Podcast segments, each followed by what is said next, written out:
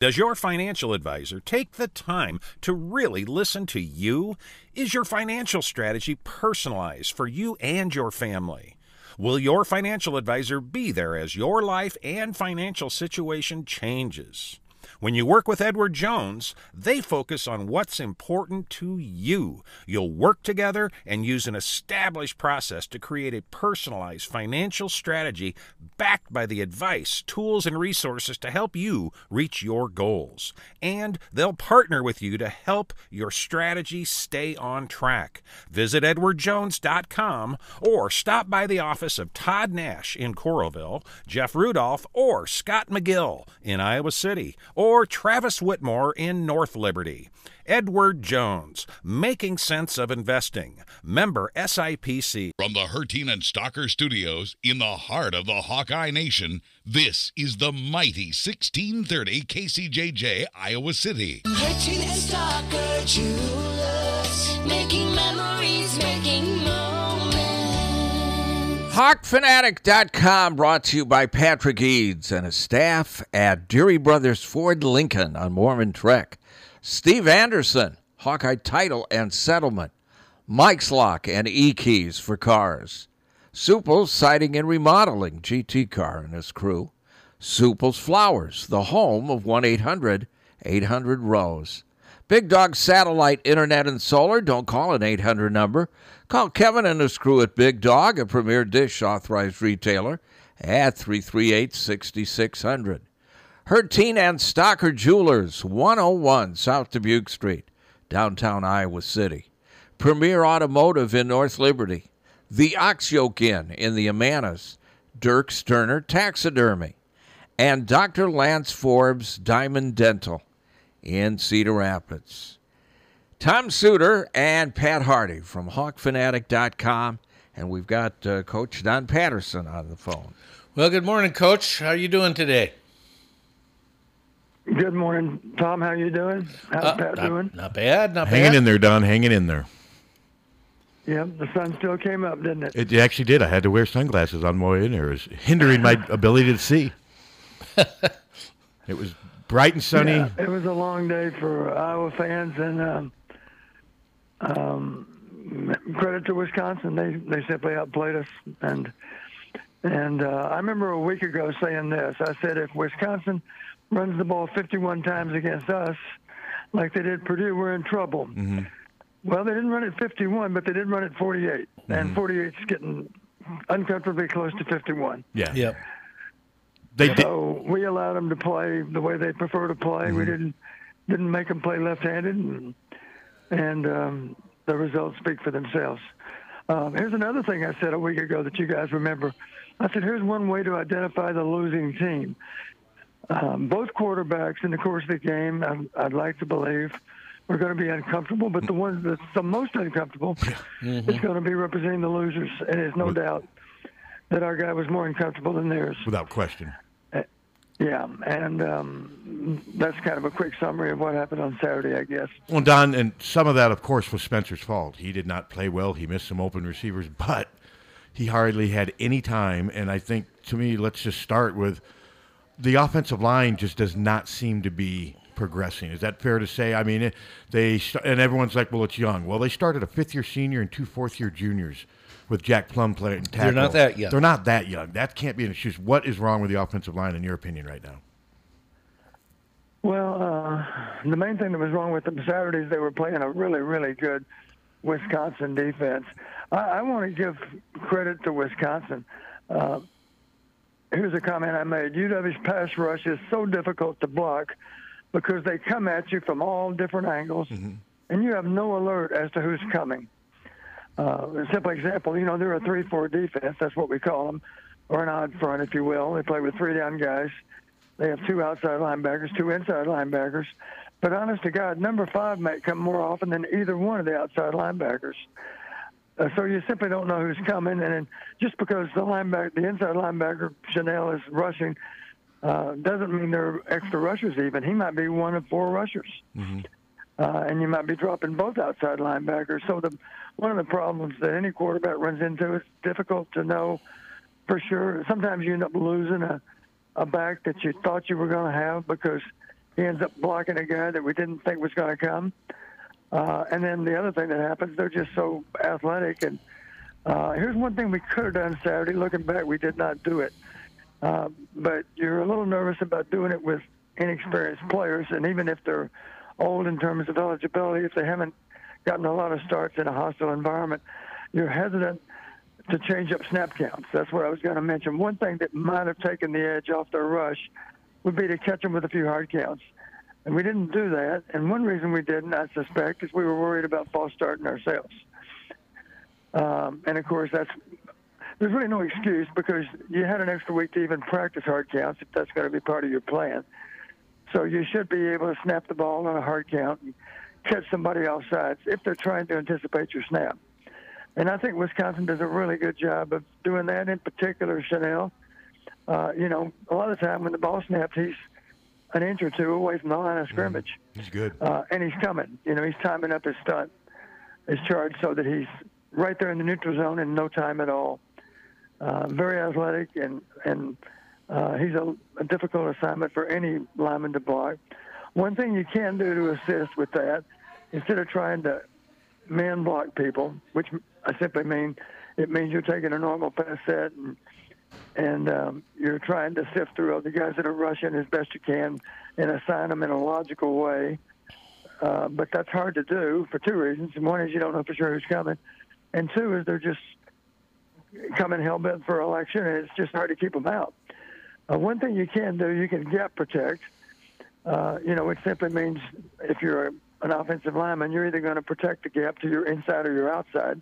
Everybody's going to step in the same direction. The negative with that, of course, that simply is a sound solution for quick passes, but not for longer passes down the field. And one of my disappointments is we didn't. Uh, and when you're going in, it's really, really important to get off to a good start against these guys. It was important to do the same, of course, against Purdue, but uh, for different reasons, it was important against Wisconsin. Oh, and Charlie Jones returned the if opening Wisconsin kick can 40. Get up Yeah. on you. Yeah. They're going to do a really, really good job of shortening the game. Well, Don 'Cause Member they're going to run the ball down your throat if they have a chance to do it. and Charlie I'm Jones. sorry, somebody had a question. Well, I was just saying, Charlie Jones returned the opening kick 45 yards. I mean, they had great field yeah, position, but- and they went three and out. absolutely. Charlie had a great kick return. All of a sudden, we've got outstanding field position to start the game. Three and out. And here's an example of, of disappointment on my part. Our first snap, you might recall, Pat, was empty. Mm-hmm. Yes. And here's the problem. I don't have any problem with empty on third and long, you know, because you're putting people in position to run routes and catch a pass down the field. Sure. Uh, but the problem with doing it on first down, if you're Iowa, you might as well get a megaphone and announce to Wisconsin, you know, we're going to throw the ball. So go ahead and tee off as best you can. You know, if you can get to us with your pass rush, then good for you. And um, because my point is, when when uh, teams like uh, Nebraska go empty, that does not eliminate the possibility of a run. Sure. Because we all know that Martinez can run the ball. Yes. And does. But when we go empty, it means pass. Uh, if you really wanted to throw them off, we should have gone empty and run Q draw, because nobody in the stadium would have expected that. And I'm not saying it would have worked, of course, because that's not Spencer's strength is to run the football. Uh, but at least we would have had the element of surprise if we would have done it on first down, because uh, the formation screamed out that we're going to throw the ball. Well, and he did score on a, about a what was that about a seven-yard QB draw against Colorado State, I believe it was. So, so yeah, that Mm-hmm. Yes, first se- did, yeah. that first series, Don was just so deflated. Another thing I want to, there's a lot of talk now. I mean, Tyrone Tracy had one catch for six yards. He's got 13 catches, I think, for 89 yards this year. He's had some drops, I will admit. But I mean, are you surprised at how little he's a part of the offense now? Is it his fault? From what you can see, is he not getting open, or how do you how do you explain what's going on? He had 36 catches two years Well, ago. we we don't have any idea what's happening in practice. We do know what happened in the games. If you went back and charted every ball that was thrown this season, then that would be a challenge to do that because it'd be mm-hmm. a lot of video. Mm-hmm. The one thing I'm pretty sure of is that Tyrone has more drops percentage-wise than any other receiver that's gotten any significant playing time. Some others have told me that on I Twitter do- too. I'm sorry. Well, some others have said that. There's, that's the narrative. You know, he's had a lot of drops. He's some guy said he re- saw some study that says he has the most drops per targets on the team. So I guess that is a factor. Yeah, I don't doubt for a second that that's the case. Um, I remember vividly, and I can't recall the game. It was it was either Colorado State or Kent State, it was clear we made a real effort to get the ball to Tyrone's hands, and we got very modest results. I think we had maybe eight targets for 43 yards, something like that, and um, and there were a play or two for sure where you said, well, that's certainly on Tyrone. One was an example of a drop pass. Another one was, I believe, a bubble screen, where um, or a jailbreak screen. I believe he was actually working back inside rather than outside. I remember what, what you were the play. Yeah, and he, he made a, a cut that was a little bit too sharp, and as a result, he lost his footing and went down. Yeah. And of course, it's on it's on you as the ball carrier to keep your feet. And and uh, there's really not any. It wasn't a slippery turf or anything. It, it was dry turf. So um, fundamentally, you make a cut as only as sharp as you're able to do so. And Okay. and uh, you learn that, of course, in practice, and you learn it in games too. But, but anyway, I, the point that comes to mind, we really made an effort to get in the ball. Had modest results from that. That was probably discouraging from a, a play calling standpoint and from a, a snap standpoint. And in the meantime, of course, you've got, let's face it, one of the most promising guys on Saturday in our entire offense was Keagan Johnson. Yeah. Uh, so you got the other guys competing for snaps too, uh, like our two freshman receivers. You know, they've gotten pretty darn good results based on the number of targets they've had. Okay. Uh, you know, to me, one of the most inspirational plays on Saturday was the reverse to Keagan because he just didn't gain a few yards with it. He gained 12 yards in the red zone. Uh, all of a sudden, it looked like he might even score on the dang play because when he turned downhill, man, he ran through a couple of tackles also. So um, you know that's got it, and no shock to you that they we throw a ball, we throw a slant route to Keagan later in the game. He catches it and makes a good play with that too. Yeah. So you know, you, if you want the ball a lot, you gotta you gotta demonstrate that you can do something with it Okay. uh, above and beyond other players on your team, because otherwise, the targets are going to keep going to guys like Keagan Johnson and and guys like number 84. Because LaPorta's a guy that I thought played. I was proud of Sam because he played hard all the way through, even in the fourth quarter when we were discouraged. He was still run blocking uh, in a major way, Yeah. and he was still doing everything he could to get open and catch passes. Uh, you know, I was proud of him for his mental toughness. It seemed as if he might have more mental toughness than the average starter for us. Uh, and another guy that comes to mind that still played another good game was Jack Koerner. But as you know, if you're if your free safety is your leading tackler, Yeah. he had nine solo tackles in the game. That's a really bad sign because that means we didn't get the tackle from within the front 7 And one, one and um, and again, credit to Wisconsin for making it difficult for our front seven to make a lot of tackles. It was a problem. One of the reasons I asked about Tyrone, and uh, I was talking to Tom, his both of his brothers, who I believe play at Miami of Ohio. What one does, and the other is not Miami of Ohio, but I don't. It's it's not uh, Power Five. I don't. They're believe. both um, on Twitter complaining about Tyrone not being used and how the coaches are. You saw him, Tom. Yeah. you? I mean, and and I just you worry about. I remember you had the Noah Fant with his brother's situation, and that seeped into the program. You worry about stuff like that. Tyrone hasn't shown any. To me, I haven't seen any bad body language. Now, Tom, you were at the game. I don't know. Did you see the incident with Xavier Williams on the bench? I did not. No, I did not. I was uh, Did you hear across the it? field from the, the Hawkeyes. No, I did not. Well, I mean, there was a, a, there was a time where Xavier Williams had to be calmed down by Joe Evans, and then LeVar Woods. He slammed his helmet down on the sideline. I'd never seen anything like it before, Don. I mean, he slammed his helmet down on the sideline, then he went and sat down with Joe Evans with his arms wrapped around him, saying, "You can tell he was just trying to calm him down." And then LeVar Woods had to come over there and calm him down. He went back in the game, but it was just a weird moment. I've never seen an Iowa football player slam his helmet down on the sideline before. Wh- Why did he? I don't know. I mean, I, I mean, I have no idea. And you just worry Yeah, about stuff like that. that the- I'm not sure that the, the game tape, I'm sorry, the TV tape, I don't know for sure that that would explain why. The only reason I say that is I looked at it. It took me about five hours to look at the game because uh, realizing I didn't have any coach's version. I, I was simply backing up plays to look at them a second time. Mm-hmm. Uh, and of course stopping it from time to time to make some notes about the game. I wasn't aware of anything that happened Was Xavier. Was it? I'm assuming it was. A, was it a specialty team snap? Maybe that upset No, it was just it was Sure. it was in between plays. There was no play. It- he was coming off from special teams, and I just looked over there and and I could see Joe Evans talking to him. But then the reason I started noticing is because he slammed his helmet down on the ground.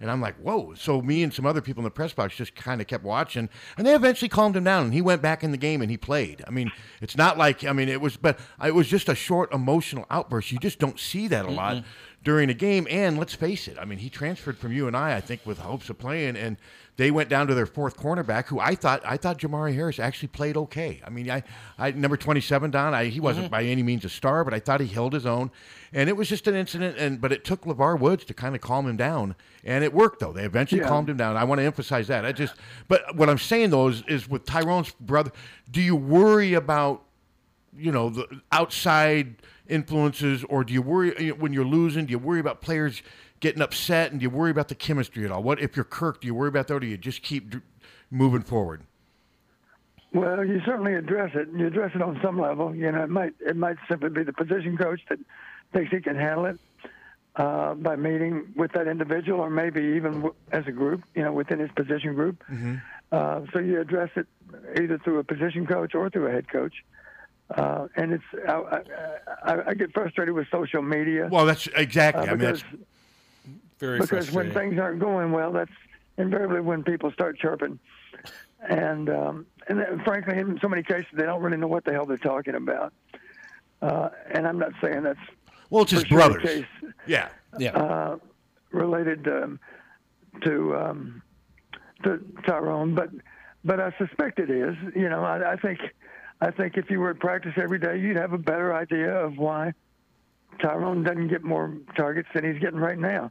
Uh, I think Tyrone still had significant snaps. I know he was out oh he there. still plays a lot Yeah. Yeah. yeah How much? I'm sorry. Oh, he still plays. I mean, he Out there a starts. He's, yeah, he's in the rotation. He's just not getting targets, but he's out on the field a lot. He's out on the field more than Keagan Johnson and Arland Bruce, and but he's just Yeah. not being targeted. Sometimes it's simply a case, of course, of a, of a defender doing a good job of taking away a specific player. Mm-hmm. Um, you know, it's not necessarily that the quarterback is just giving up on the guy. Uh, you know, the quarterback only has one football, and his job, and it's a difficult job. We all know that. Sure. There are people coming at him that don't really like him at all, and yet he's got to try to figure out in a couple of seconds who deserves the ball the most. And when I say deserves the ball, part of that equation is productivity when you get it, of Sure, course good point. you're gonna. We all know that that Spencer has a lot of confidence in Sam. Well, it's not surprising that if anybody gets the ball in a in a tight window, it's more likely to be Sam because Sam's proven that.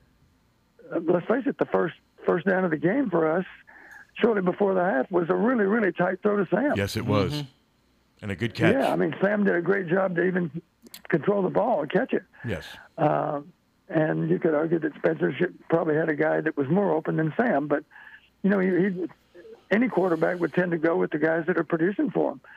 Uh, and you got to factor in the coverage itself and whether or not there's time to make that particular throw, or whether or not, of course, there's a good opportunity to fit it into a tight spot. But um, uh, you know, I, I think the best indication for exactly how Tyrone feels is to go back and look at how he played. If he's playing with uh, something less than great enthusiasm, then that's a problem, you know, because that's not the way you play football. and I haven't seen that. Go ahead. Well, I haven't seen that. I have not seen him with Bod Batty. Have you, Tom? I, I'm not uh, specifically no. watching, but I haven't seen him pouting or getting into it with the coaches or anything. And he, you know, he's out there b- blocking downfield. He seems to be doing everything. And that wasn't him that tweeted that stuff. But my guess is his brothers let him know. He, you think he did that without his? You think his brothers did that without letting him know they were doing that, Tom? I have no idea. I mean, if you had to uh, guess? I, I think it's a bad. Sh- it's a bad scene. Oh, I, don't think it's they bad. Like do I it. agree with Don. Social media Yeah. Can be a problem when it does. It creates distractions that weren't there 15, 20 years ago, and something you have to deal with. Yeah, I would hope if, if Tyrone finds out about it, and I suspect one way or the other he'll find out about Oh, it. Oh yeah. Uh, Yeah, maybe he knows. knew about it before the stuff was even posted. Maybe it was directly related to a conversation with Tyrone. But I don't know that. I certainly don't uh, suspect that that's the case. Maybe it's just a brother's observation. He wants his his brother to play more. Oh, I think that's a big so part of he, it. Sure. He Yeah. expresses himself. Uh, but I do know this: if um, if Tyrone's not somewhat responsible for it by talking directly to his brother, I would hope that Tyrone, I would expect that Tyrone would pick up the phone and call his brother and say, "Hey, listen, do me a favor and knock that off because Yeah. you're not helping this football team."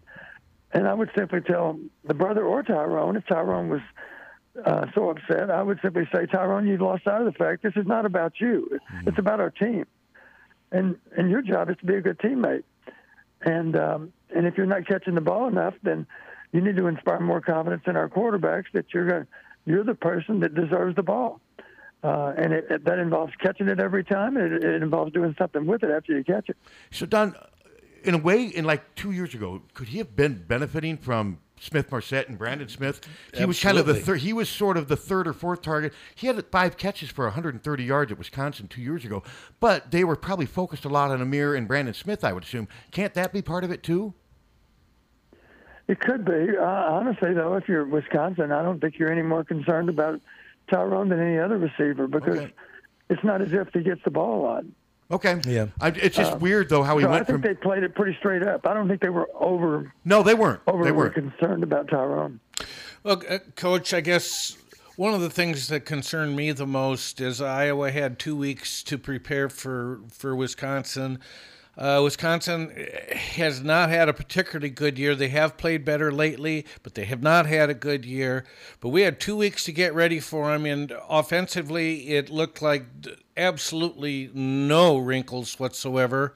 And defensively, uh, we made Mertz look like Tom Brady most of the game.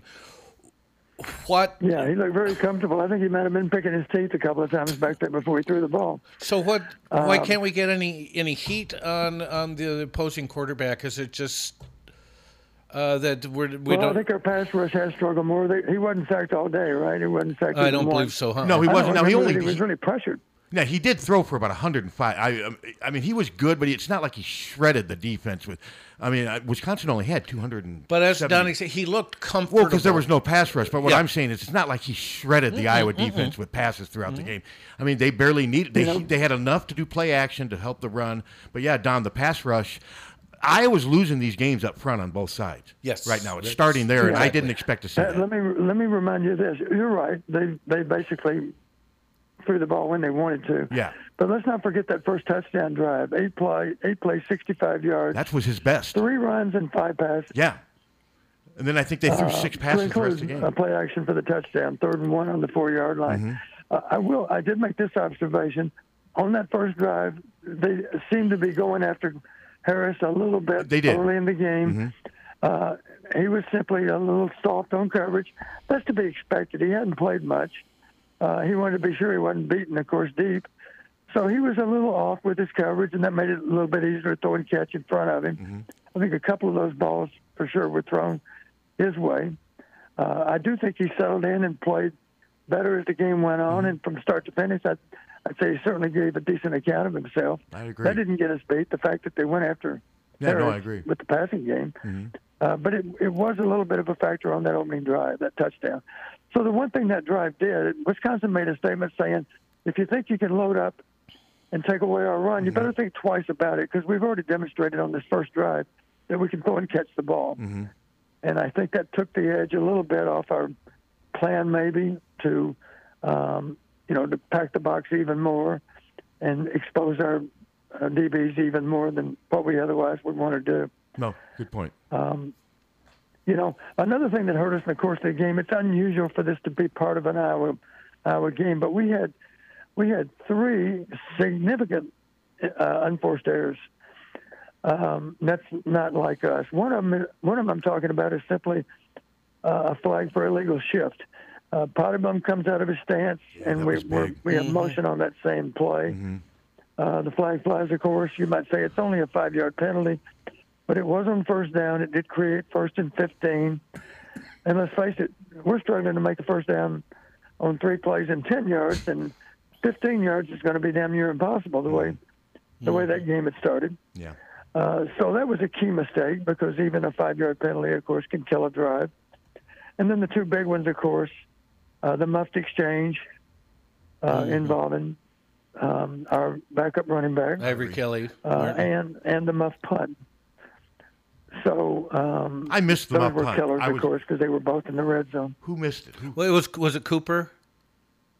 I can't. I believe it was yes, Cooper. Max Cooper was Yeah. in. Okay. Charlie had gotten a little dinged up, I guess. He got hit in Max the eye, in, poked in the uh, eye. Yeah. You know, I- Max is a great young man. I know there's nobody on the team that's more It's from determined Wisconsin to do well for Iowa football than Max. Um, the only negative that, that comes to mind, the only way I can maybe help Max to deal with it, I think it's safe to say, you heard me say, I don't know that Charlie is ever going to muff a punt. You know, his hands are that good. I would suspect if you charted uh, Max in the entire season and Charlie on the entire season in fielding punts, my guess is Charlie has an edge. Max is good at fielding them. I, I suspect Charlie would chart even higher. Charlie would probably chart 98%, and Max might come in at 94% or 96%. Uh, but here's the message to Max. If I was in charge of Max as a punt returner, I would say Max 94% is good, but Charlie's at 98. So what that means, I judge it by the ones you drop. That means you're going to drop three times as many as as Charlie. So your goal should be somehow to catch 100 in a row, and that's hard to do, of course, because it is the it is the most difficult skill in football is fielding a punt, especially one with good hang time. And that one had good hang time. And of course, the cover guy was pretty close by when he when he was um, pulling away from running into Max. Uh, it wasn't a foul. You know, it shouldn't have been called as a foul. It was simply a muff, but there was a distraction of a Wisconsin player, Yeah. uh, you know, passing by within a yard or two. The one with um. Yes. And, um, yes, there was. It was a simple muff, you know, but believe me, Max is a very conscientious punt returner. Uh, it, you know, it's going to bother him more than any single Iowa fan or any single Iowa coach uh, because he has great intentions. And uh, he's a wonderful young man, and he didn't do it on purpose. Sometimes Coach Fry used to remind remind the players. We, he would tell them, "Listen, I know none of you guys had made a mistake today on purpose. We know that. We just encourage you to to correct your mistakes as best you can. We're going to help you with that. That's our job as coaches. Um, and we we love you regardless of a bad outcome on on Saturday. Uh, but let's just be determined to eliminate any and all mistakes. And of course, uh, Ivory's the same way. Ivory's a great young man. Ivory's one of the leaders on this football team. I understand he's a backup running back. I don't but know he's about still a now. guy that represents Iowa football in the best possible way. Don, I have a feeling. Uh, I will say this: as the backup running back, if I was coaching running backs, I wouldn't put him in the game on the minus two yard line.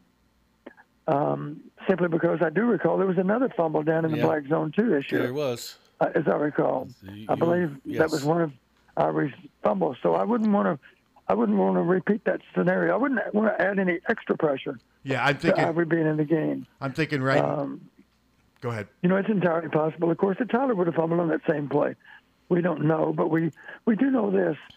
Uh, Tyler demonstrated on how many times he carries the ball is really good at protecting the ball. He's he it appears his ball security is better than Ivory's, and for that reason alone, I wouldn't put Ivory in the game on the minus ten yard line. I don't think minus five. I don't think Ivory's going to be the backup. I think it's Gavin Williams. I, I my that's just my hunch. I think he this was the straw that broke the camel's back just by Kirk's reaction afterwards and what I could be wrong, but I have a feeling be. I have a feeling Gavin Williams. It could be, and frankly, if I'm Irish parents, I can't hold a grudge against oh the no, Iowa coaches they've because given him plenty of chances. you got to perform. yeah, no, they've given him plenty of chances, and that was a bad Yeah, one. and he'll still have a role, of course. He'll he'll still be doing a great job in our punting game, Kick covering punts. returns. Yep, yeah. Uh, he'll still be returning kicks, I suspect, because he's proven he's good at Mm-hmm. it. Just a week ago, he had a long, wonderful kick return, Yeah.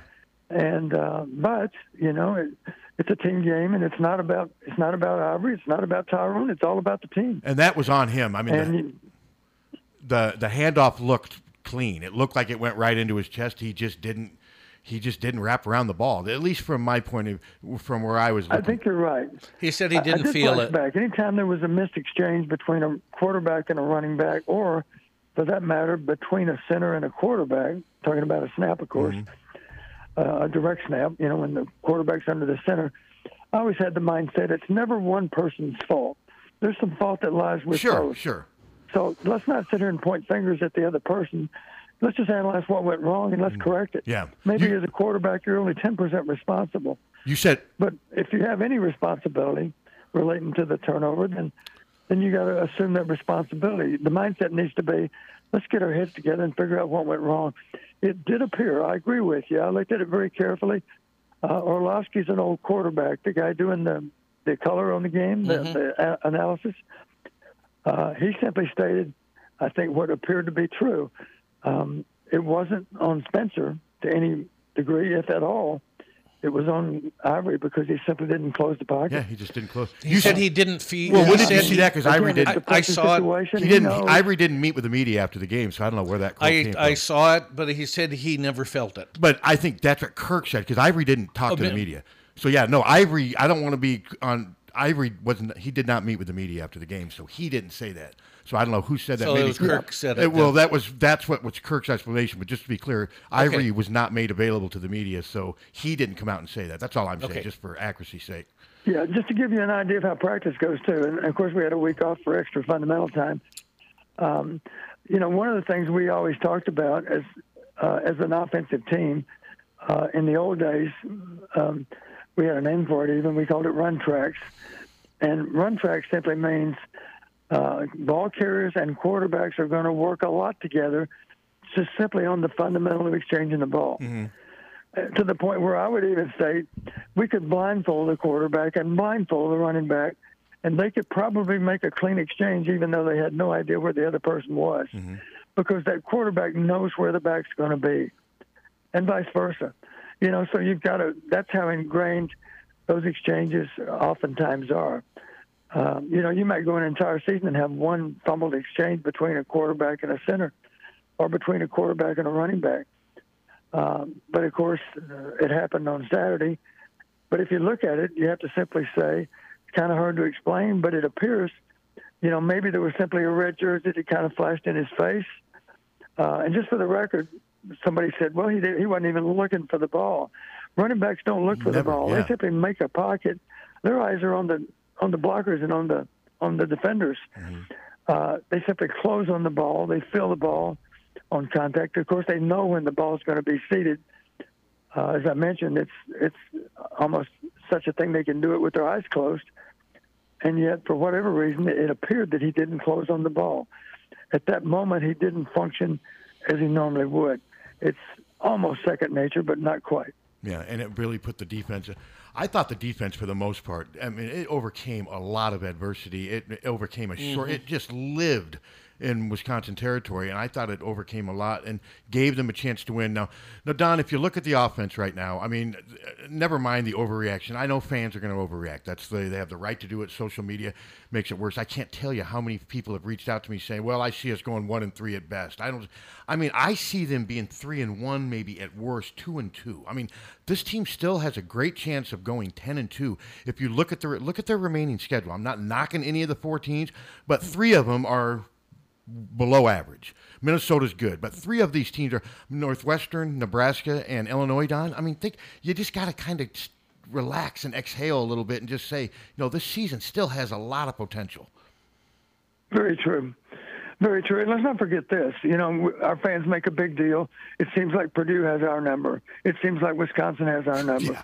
And I understand they might say that. But let's not forget, also, it, it seems that Iowa has Minnesota's number. Mm-hmm. Mm-hmm. Good point. Uh, and it seems like Iowa has Nebraska's. Nebraska's number. Yeah. Mm-hmm. And frankly, my opinion of these remaining four games, the two I'm most Those two. concerned about are Minnesota and Nebraska. Me too. Now that doesn't mean the Northwestern and Illinois are going to be easy, but I, I certainly like our chances. If I was a betting man, it would be a really easy bet. I wouldn't agonize for a second as to who's going to win versus Northwestern or Illinois. Me, I'm with you. Uh, just so you have an idea, I haven't gone through all the Saturday games because we had seven conference games, but I've gone through four of them already. And the the ones that surprised me a little bit, Rutgers versus Illinois, that was not a fluke. Illinois won exactly one of the first top 15 parameters. really. Uh, Rutgers beat them in all kinds of ways. Rutgers outrushed them. You wouldn't expect that. Illinois is the same time that, team that ran the ball well against Penn State a week earlier. Um, they were even on turnovers for the record. Uh, and then, another game I'll, I'll look at that um, that really might surprise you a little bit. Michigan, Michigan State. You know, Michigan's kicking themselves because Michigan won more parameters than Michigan State did. Now, I will say this: there's a there's a parameter that, that Michigan State won, and they routinely win it. It had a lot to do it, with winning, and it's simply called explosive and super explosive plays. Um, those can win a game for you. So even though they were inconsistent uh, in so many ways, Michigan State still hit them with big plays. Their running back had five touchdowns, and a lot of them were explosive and super explosive plays. So I guess my point is Uh, I, haven't looked yet at, at Minnesota. I suspect that Minnesota will have won almost every top 15 parameter versus Northwestern. I don't know that, but that's what I suspect. Wasn't that forty-one to that Illinois seven got final? uh, convincingly beaten by Rutgers at home. Uh, Rutgers is better, of course, than they've been. Uh, incidentally, Maryland put a, a, a, a true spanking on Indiana. Also, Indiana won a grand total of two two parameters out of fifteen. So, um, so I guess I'm I'm still very concerned about Minnesota, but I also can take some solace in the fact that we seem to have their number, and we're playing in Kinnick, and the mm-hmm. game's going to matter a lot. It's going to matter a lot to both teams. So I'd rather be standing in Kirk Ferentz's shoes when the Gophers come to town because PJ hadn't figured out a way to beat us. Well, and he's also down to his fourth team running back. That bright, I think the Williams kid, their third team, they, he got carted off the field. But then their fourth team running back came in and ran for over 100 yards. I mean, their depth at running back and Don, they have a great Great offensive, offensive line. Their offensive line is lights out, playing way better than Iowa's offensive line right now. Yeah, Right. it won't be easy to beat Minnesota. Don't get me wrong, but we found ways to do it in recent years, and sometimes it hadn't really been that close. No, and what I'm saying is their schedule is so favorable right now. Iowa's. I mean, yeah, you can be mad at six and two and the fact they've been outscored 51 to 14 in the last two games, but the remaining four games are all four winnable. They're going to be favored in all four of these games, probably. They are absolutely winnable, and, and let's just talk about. I hate to even talk about um, good outcomes overall from an overall standpoint because you have to rely on other teams to cooperate and, and the right teams to win. Mm-hmm. But just to give you an idea of how simple it could be for us, if we went out and Minnesota beats Wisconsin, that would be Wisconsin's third loss. Mm-hmm. We would only end up with two, of course, and we would give Minnesota their second loss. Mm-hmm. So we would tie with Minnesota, and head to head, we would we would represent. It Yeah. could be that simple. Oh yeah, no, it's Uh, there are all kinds of other games, of course, that could play out differently than what people expect. Uh, but I guess I just simply want to point out all is not lost. I would like to see us adjust our thinking in terms of trying to make big plays because we we need to try to manufacture big plays on offense, and we're not doing that, and it's frustrating. And so, if I had any uh, request of of the offensive coaches, it would be, you know, put a little extra time in to try to come up, trying to come up with plays that the other team has never seen, and plays that you have a good indication will work simply because you got the video to prove it. Well, we had two weeks to do that, and they didn't do it. Well, and maybe that's a wake up call to the offensive staff. We better we better do a better. We can't just run up. We can't show up and run the same plays because Okay, other teams yeah. defend those Yeah. plays that we run the most. Okay, Donna. And um, I know that that comment was made after the game. We just we just run our same plays. You know, we just rely on really good execution on those same plays. I'm sorry, that's not that's not doing everything you can to help your team. You know, you need to be able to study and learn from other video and run plays maybe that the other team has never seen. One reason they work, of course, there's that element of surprise. Nobody's done it to them, and and um, it's all about great game planning. I'm not saying that we don't always conduct good game planning, but it needs to be better than good. It needs to be great. Well, there's been um, some talk about, oh, you know, if they just got rid of Brian, the offense would change. No, it wouldn't. No. The, I mean, Don, this No. is Kirk's offense. I mean, yeah, the coordinators run it, but it hasn't. It's not much different under Brian than it was under Ken. Than it was. It was a little different under Greg. He did more, but Kirk has an idea of how he wants his offense to look, right? I mean, yes, he has a coordinator and he doesn't mic, but it's Kirk Ferentz's offense, right? Doesn't he have to have final approval? He's the head coach. I, I would suspect during the course of the game, at key points in time, um, you know, Kirk may not tell Brian what play to call, but he certainly might say, "I'll give you an example." Um, you know, this comes to mind: third and third and 2 on the plus forty-one. I'm talking about that. That was really a turning point in the game. We ran Pottebaum twice. Yes. Uh, third and two, it wouldn't shock me at all if Kirk said at that moment before the play went on the field, simply, you just could say a few words. You got fourth down. And what that would mean to Brian, you got fourth down simply means we're going to go for it on fourth down. And I, I, I want that to maybe be part of your third down thinking. Uh, I don't know that that happened. Maybe Kirk didn't say that, but it wouldn't surprise me if he did, because that's what a head coach Sure. oftentimes might do. He, he's just trying to help the play caller out by saying, "Just so you know, I've already made up my mind. We're not going to try to kick a long field goal. We're going to go for it. So he's just simply offering input that might affect the play caller's decision. And of course, I've got hindsight right now, and I had no problem with the third and two. It was the 4th and one after the timeout to Pottebaum that, of course, I'm using hindsight to second guess. And Don, I got a question. They've had four fourth and ones now. Well, uh, three, a third, three fourth and ones, and a, but fourth and shorts, three fourth and shorts, and they've twice. They went to the quarterback sneak and they went to the fullback twice. Am, if I'm Tyler Goodson, am I saying, you know, what about me? Try me just once, or is his history of sort of dancing around holes when instead of putting his head down? Do you think that's Kirk's concern? Because it just seems weird that they won't give him at least one chance to get a first down on a fourth and one or a third and second or something, or is that just me reading into it and it's really not that unusual? Well, I think you know Tyler's a wonderful back. He's our best back. But I think if you want to give an honest assessment of Tyler, would you say it's a strength or weakness that he can pull forward for an extra yard or two? Oh no, I'm with you. That's Uh, what it's I'm just- asking. It's just who he is. Of course, he's not a big, strong guy. He doesn't weigh 240 pounds.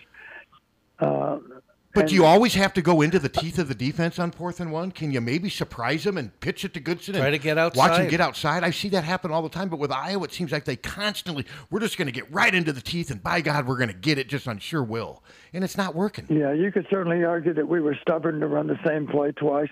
And the unusual um, circumstance, of course, is that a week before, we also ran the same play It twice. didn't work. Different Yes. play, but we. The point is, we came back with the same play. I'll say it this way: if we did it against Purdue, running consecutive sneaks, is it hard to imagine that they might not turn around and give it to the fullback again on fourth down, as they did on third down? Uh, you know, there's a there's a demonstration one game earlier that we might we might do that. Uh, to be honest with you, one of the things I was hoping for as a, an old play caller, uh, and here's my point: even if we make that first down on third and two, uh, what's the guarantee that we're going to make another first down? You know, because it's been it was difficult. Let's face it, it was very difficult for us to string together two or three first downs. Uh, and here's the reality: there's four minutes left in the third quarter. We got 19 minutes left in the game. Wisconsin's running the football effectively again, like they always do against people. I was hoping for play action and a chunk play on third and 2 uh, knowing that even if we don't hit the play, we're going to turn around and go for it anyway on fourth down. And let's face it, fourth and two is not much different than fourth and one. No, you're right. That's- Yeah, no, you're right about that. So I was hoping for a play action pass on third and two. I realize that's an out of the an out of the ordinary call, but I think that's one reason it has a great chance to be successful is because they don't expect it. What we really needed at that point in the game is a is a, a chunk play into the end zone, or at least for a long gainer into the red zone, uh, that would that would cut it to a one score game in know- short order, maybe on that very play. We'll never know because we didn't do it. I do recall this on both snaps. We were looking at a nine man box. There were nine guys in the box. Mm-hmm. Uh, there was one. We only had one wide receiver on the field. And yet they the corner right was pressed up on him. Well, obviously, we got some kind of chance just on a simple fade route, play action, go route down the field. Uh, and then there was a free safety back in there that could help out. But let's face it, if it's a play action pass, he's headed toward the line of scrimmage also. Uh, and we, we did have we had certainly had a great opportunity to have one on one coverage outside. Well, okay, Don. Here's Uh, my of course, we didn't we didn't have to line up just with one receiver. That's what we did. We lined up in a flanker formation. Well, here's my question then. Um, then they need to get a running back that they can use on fourth and ones and third and twos. I mean, if it's Gavin Williams, I think Tyler's really good too, but it seems like they have no faith in him, and they're either going to go with a fullback or Spencer, who I don't think is very good at quarterback sneaks, to be honest with you. I think he's okay, but then they need to get Gavin Williams at 205 or 210, somebody that can get them one yard off tackle, or maybe instead of just constantly going behind Linderbaum up the middle and hope that you can push the Yeah. pile. Is that asking too much? Yeah, here's a good example. Let's just look to let's just look to Wisconsin's running backs. Here's a good example. If it's fourth and one, and I'm Paul Chryst, I would rather have number zero in the game Sure. than Mellusi. Yes. Yes, I'd rather sure. have that freshman, that Yes. freshman phenom that's 240 pounds, because I'm pretty sure he's going to be hard to stop for a gain of one. It doesn't matter what happens up front with the line, even if we hit him in the backfield, he's still got a chance to gain that hard yard. Yeah, that's yeah. So you're right. If we have a back that's a little more like like uh, number zero for Wisconsin, then even if he's a spot player, I'm not opposed to putting him in the game. If you know, maybe it is Gavin Williams, maybe it's the other Williams. well, Ga- Um, you know, you're right. I mean, how do you find that out? You find it out in practice. You find it out by saying, okay, we're only going to scrimmage four snaps here, but they're all short yardage. and this is good against good, and we're going to get an idea of how Gavin Williams runs the ball uh, if he if we ask him to do it in a key situation against Wisconsin. Yeah. Uh, I have been impressed with Gavin. I don't think you could call Gavin a, a dancer. You know, he's more of a slasher, if you will. He's he's a he's a good, strong guy. Um, you know, he probably does have a chance to push forward for that extra hard yard. Okay, now we're we're talking about four plays where we needed a yard for the most part, and we're talking about the running backs, the quarterback. Where we're not saying there's no place for these guys to run. There's no hole. There's there's nothing there. And one of the reasons is because Wisconsin had nine guys in the box, but um, it's just frustrating because there's nowhere for the, the running backs to go, and it doesn't matter who it is, does it? Well, you are right about one thing, Tom. Oftentimes you see it on the goal line. Everybody's packed in there to defend what they think is going to be an up the gut uh, running play.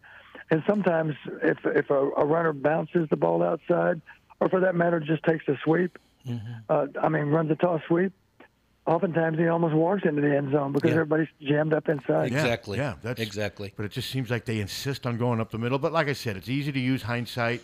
If you're Kirk right now, Don, I mean, Iowa's offense is last in the Big Ten in a lot of, ca- I mean, in most categories, I mean, a lot of categories, or near near the bottom. What do you say to Brian right now? Because he's not only your coordinator, but he's also your son. Or does that matter in situations like? Can you separate the two?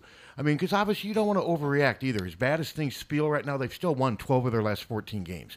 So these people out there saying Right. that Kirk needs to fire Brian and make changes, Kirk that's needs to retire. Kirk needs uh, that stuff's all ridiculous. You need to take a step back. They've won 12 of 14, but the offense is a mess right now.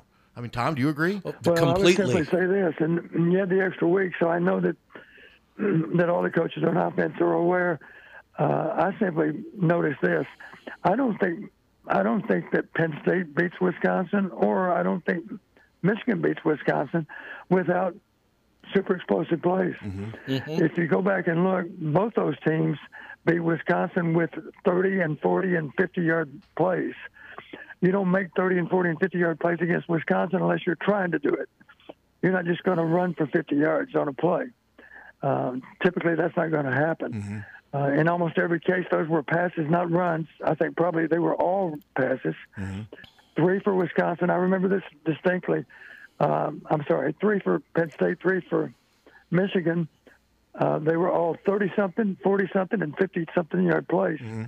That's how that's how Wisconsin lost the game in the fourth quarter. They turned the ball over and they couldn't defend the deep chunk passes.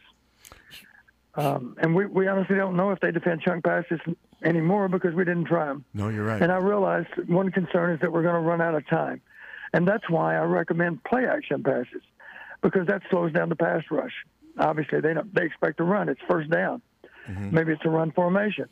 Maybe it's third down and two, and they're in another run formation. Mm-hmm. That's a great time to go play action because nobody's thinking pass rush. Mm-hmm. So, what do you think of Padilla in the brief time? I mean, he played a little over half a quarter. What do you think of him when he was in there?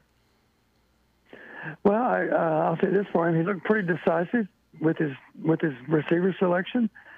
Um, he looked kind of as we thought he would. He looked pretty light on his feet. You know, he's above average as a runner. Um, I'm not saying he's, you know, he's not Martinez. He's not that good a runner. Um, but you'd have to say it appears he's got a little more escapability than Spencer. Oh, without For question. sure. For sure. Um, or you could even argue he's got a lot more escapability. But uh, I thought he looked pretty calm under the circumstances. He made a couple of nice throws. He was three to six. He demonstrated some escapability. He didn't look. It didn't look like the field was too big for him. The moment was too big for him. He was out there processing what they were doing and and flinging the ball. And in general, he. I don't recall that Wisconsin touched any of those passes. I think he he made pretty good decisions with those throws, and in a couple of cases, he made really nice throws. He was he uh, he bought some time, and that played to to Sam was a really nice play, a nice throw on his part. Um, I've heard some people say I don't think Spencer could have made that throw because he kind of made it on the run, and uh, it was a pretty play that uh, that worked out in our favor. And uh, you could also argue, though, of course, that the pressure was off of of uh, Padilla in some ways because the game was the score was already settled. I'm sure Wisconsin might have had a few backups in the game at that point in time. Uh, but the bottom line is he, he didn't embarrass himself at all. He looked like he was pretty comfortable out there playing football. So got- do you And, uh, try to happy- happy for Alex that he could he could demonstrate that kind of ability, and and um, you know maybe that'll lead to more opportunities up ahead. So do you try to carve out a, a few series for uh, for Padilla in in the next game? You know, I don't even know that you do that. Um, there wouldn't be anything wrong with that. You know, you see, we just have to think back to Purdue versus Iowa, of course. Um, Plummer's played a lot of football, incidentally. He's played a lot more football than, than Padilla's played for us. So it wasn't such a, a leap of faith to put Plummer in the game because he he started a number of games for Purdue, and he's a very capable backup. He proved that against us. He pro- he's proved it as, as a capable starter, even. Uh, they feel that O'Connell gives them a better chance, and that's why he's a starter. But you're right about one thing, Tom. Would there be anything wrong with inserting Padilla in the middle of the second quarter for a, a series of downs, a possession? And again, I wouldn't put him in on the minus five yard line. Sure. That's not that's not a good idea. Let's be sure our more experienced quarterbacks out there then. But if you want to give Northwestern something to think about, let's uh, let them have to spend a little bit of time talking about how we're going to defend Padilla versus Petras. That's an option.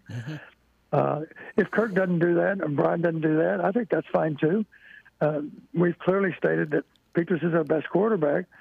You know, Spencer's not the perfect player, but he's trying to be. He's doing the best he can with the talents that he has. Yeah. Um, uh, the good news is is uh, if Spencer is injured at any point next Saturday, then we're going to put a, a backup quarterback on the field that's better prepared to play simply because he got two possessions against Wisconsin. So that was a good thing. It meant it meant for sure that Spencer was not going to get injured in the latter half of the fourth quarter, and also it gave Alex a chance to be more comfortable in a Big Ten setting. Well, part of the reason they took him out was he took a vicious hit. Yes, he did. He was woozy, and then he went to the post game, and he still looked woozy during the post game. So I got a question for you, Don, and I wrote part of my column on this, and I've been doing this. I've been covering Iowa football for 30 years. You've been in it longer than me. I got a why. Why is it always post game? You get the head coach, of course, and select players. Why? Why can't an offensive coordinator ever be made available after a game? Like, why couldn't Brian? Brian Ferentz even brought it up during the bye week. He would have. He would. He felt that he probably should have gone out there and spoken about the offense against Purdue. But Petras did it. Why is it that assistant coaches never have to are, are never allowed to meet with the media? And it's not just Iowa. It's basically everywhere. Because I know there's no written rules. Yeah, fundamental. That's the head coach's prerogative. Okay, I, I, mean, think there are some coaches that would never consider doing that, and their thought process would simply be, you know, I get paid the big bucks, and I, you know, I I have to take the heat, but I don't have to, I don't have to ask my coordinators to take the heat. Um, you know, right after a game, they don't have to be subjected to those questions. I've, you know, I've got more experience in handling those questions right after a football game, so I'd rather keep them out of that. Maybe there's nothing wrong with letting them answer questions on Wednesday. That's a different ball game. You know, you've had time to look at the film and and uh, analyze what you might do differently. okay. And um, but uh, you know, it's the head coach's call, and and uh, if he wants to make them available, he can. Uh, you know, typically a head coach, any head coach, would be more likely to make them available maybe after a great win. Uh, Well, yeah, you know, to, I think to that's happened give them a once. chance to to share in the in the enjoyment of, of answering a lot of a lot of easy questions. No. You know about uh, about how well the game played out and how well the strategy worked. the head coach being accountable, I'm all for that. I'm just wondering, like Petras, he leaves the game because he took a hit, and then there he is 10 minutes later having to come out there and answer all these questions. Why is it that players, I guess what I'm saying, why do the players have to be made available after games more than like assistant coaches? I'm just asking. I'm not, I, it's just been a weird, it's just been weird, and it's just been the way things have been forever. Well, I don't think players have to be made available either. And let me give you a simple example. If if Spencer really was a little bit dinged, it would have been entirely appropriate for the trainer to come to Kirk and say, you know what, let's just keep Spencer away from the media because, uh, you know, he took a shot and he's he's a little bit a little bit foggy right now, and I don't think that's fair to Spencer to Okay. even put him in that place. Okay. So I'm sure they did that. Yeah, for medical reasons, you can hold a player out Okay. from that, no questions asked, right? I mean, it would be unfair for any media person to say, "I can't believe that that Spencer's dodging questions." Well, you know, maybe the trainer requested of Kirk, Sure. Well, you know, let's let's uh, not allow Spencer to answer questions because he's a little bit groggy right now. He's he, he took a hit in the head and he's uh, a little bit out of sorts. So let's not subject him to that. That's not that's not good for college football. That's not good for Spencer. Not good for our program. He's not he's not positioned to answer these questions right now. I'll tell you what. I know some fans don't want to hear it because they want him benched or whatever, but I admire the way that guy goes out there and faces the media, doesn't make any excuses, puts the team first always. I mean, he's a mature young man. He's such a great leader in so many ways. I'm pulling for him so hard to get over the hump with this offense, but man, right now, I I think the schedule could be. I think Northwestern's defense might be a nice little cure for this Iowa offense. Yeah, you know, I made this comment earlier in the week, and I really believe this might be the case. right now, and, and believe me, I've been part of some angry football teams in the past. Uh, I'll give you a prime example, which you've heard me talk about before. We go to Columbus as a number one ranked team. We lose to Ohio State. One week later, we are an angry football team. Illinois happened to be the the uh, victim. Uh, Illinois was a bowl team that year. They were a good football team. It was 49 nothing at the half, and we were determined to pound them into submission and beat them every way possible. And that sometimes happens. It would not shock me if we won a one-sided game Me next week. I, don't- I don't guarantee that. I, I never guarantee anything in a football game, but it wouldn't shock me. I do think we're going to have a bunch of very determined players that are frustrated, and they're one way to vent that frustration, of course, is take it out on the next opponent. And I think it's entirely possible you'll see a, a very comfortable win. I'm with you. Uh, having said that, it wouldn't shock me if it was a one-score game either, because history says that Northwestern plays Iowa tough. But man, this is not a very good Northwestern. It sure team. I isn't, mean, but- I watch their defense is so weak. The back seven. I mean, it's just. But like you, you never say never. They're still Big Ten football players, but. This would be so different if Iowa still had to play like Michigan and Michigan State. I mean, the schedule is so favorable. I wish fans would kind of look at that more than just the gloom and doom and festering and what's happened in the last two games. Well, then they're going to have to go out and show us too. Yeah, I mean they, and I think they will. They won twelve out of fourteen games. I mean, I know it's hard to re- re- think about that because you're a prisoner of the moment, but you just still, yeah.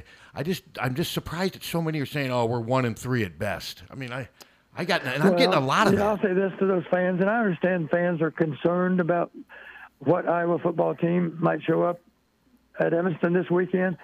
But I'll just simply say this to them: the high character on this football team hasn't changed. It's still I'm there. I agree. Uh, our players have a lot of pride. They have extremely high character. Uh, you know, I like to say this about so many of our players. Uh, you would be you would be fortunate as a as a father or mother to have uh, uh, so many of these Iowa football players as a son-in-law. You know, if your if your daughter was going to marry someone that happened to be on this football team, in so many cases that would be a wonderful thing for your family because you would be you would be inheriting uh, a young man that has high character that is going to become a great father in later life. That's going to be a great worker wherever he ends up working after football is done. Um, you know, the kind of guy that you'd be proud to have as a son-in-law. That's how many, so many of those players are. Uh, those guys have that same high character after a disappointing loss to Wisconsin as they do after a, a nice win over Penn State. So they're going to show up with that same high character. They're going to play to win. They're going to practice like uh, like this game means everything to them because it does. Uh, they're not going to take this game lightly. Um, you know, they're going to do their part to get this thing back on track, and that's one reason I feel good about what's going to happen I- in I'm. Evanston on Saturday night. I picked Northwestern to win this game before the season, but I'm completely changing my tune now because I didn't think Northwestern would be this bad. Their quarterback play's been bad. They're just not very good. And I'm with you, Don. I think there's enough character and enough talent and enough resolve on this team. I see Iowa winning a game like 34 to 17, 34 20, 7 and 2. I think they're going to beat Illinois here. Bret's a great coach, but he just doesn't. I don't think they have the horses to beat Iowa here. And man, I watched a little bit at Nebraska. Just, I mean, um, Martinez was terrible. I mean, he just threw the ball away left and right, and I they just seem to be unraveling. And I don't think Frost is going to be back next year. Do you? What do you guys think? I'm not sure if he's going to be back for a fifth year. Well, I think you might be right, and I, I say that because it's not just how your team performs. They they um, managed to steal uh, defeat from the jaws of victory too many times. to count, right? exactly. Yeah. Yeah. Yeah. Yeah. Uh, so part of the problem, of course, relates to the fact that they find ways to lose football games. That's a direct reflection on the coaching staff because let's face it, they lose on turnovers, they lose on penalties, uh, and um, and the demeanor. You know, Scott Frost uh, has the wrong demeanor you know, Kirk is going to always, even if we lose, he's going to he's going to reflect the pride and dignity Yeah. that relates to the program. He's going to represent us the right way with the media. Um, Scott Frost, frankly, you know, he, he comes across as a sourpuss. He's a complainer uh, to the officials. You know, he's always whining about getting bad calls. Well, you know, why don't you eliminate your mistakes on offense and you won't get as many Exactly. flags. Yep. Uh, and you won't turn the ball over as often if you just have better ball security from start to finish. No, well said. So you're right. He he represents uh, in less than an ideal way. I'll say it that way. Um, you know, he's contentious with the, the media, and you know, he looks like he's he looks like he's the little brother that's mad. You know, and and he's always going to have to complain and whine about the, the older brother that's picking on him. uh, you know, that's the impression you get, it's not it's not a it's not a really favorable uh, It's not. representation of No, it's Nebraska not. football. Tom, did you have? Well, no, I was just going to say, Coach, we appreciate your time here. It's already an hour? Oh, It's, God, yeah, it it is. So looking looking forward here to Northwestern. Uh, you've you've mentioned you think Iowa's going to come out mad and, and play solid. If you're the offensive coordinator, uh, what are you going to do differently? I'm gonna uh, say it this way: it's the old baseball analogy. You don't steal second with your foot on first.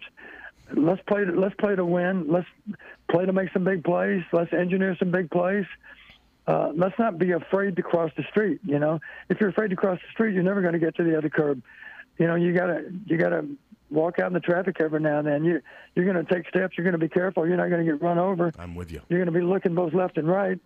But you got to get across the street. So let's go. Yeah, you're saying Sounds open Not the, have to to me. break into a into a a, a jog to be able to do it, so that you don't get hit. But you got to do what you got to do. Let's let's steal second by taking a good lead off of first. Let's do it that way. Sounds great. So you're basically saying open things up on offense. I'm all for it. Be Donnie, as usual, great stuff, and I have a feeling we're going to be talking about a win a week from now. I do too. All right, thanks, Don. I do too. I would just ask those fans keep hanging in there. Those players need your support. They do. yep. and um, and that means you do everything you can to support them because they're the kind of young men you should be proud of. All right, Coach. Thanks again, and uh, you have a great week. And uh, go Hawks. I agree. Take care, guys. All Bye-bye. right.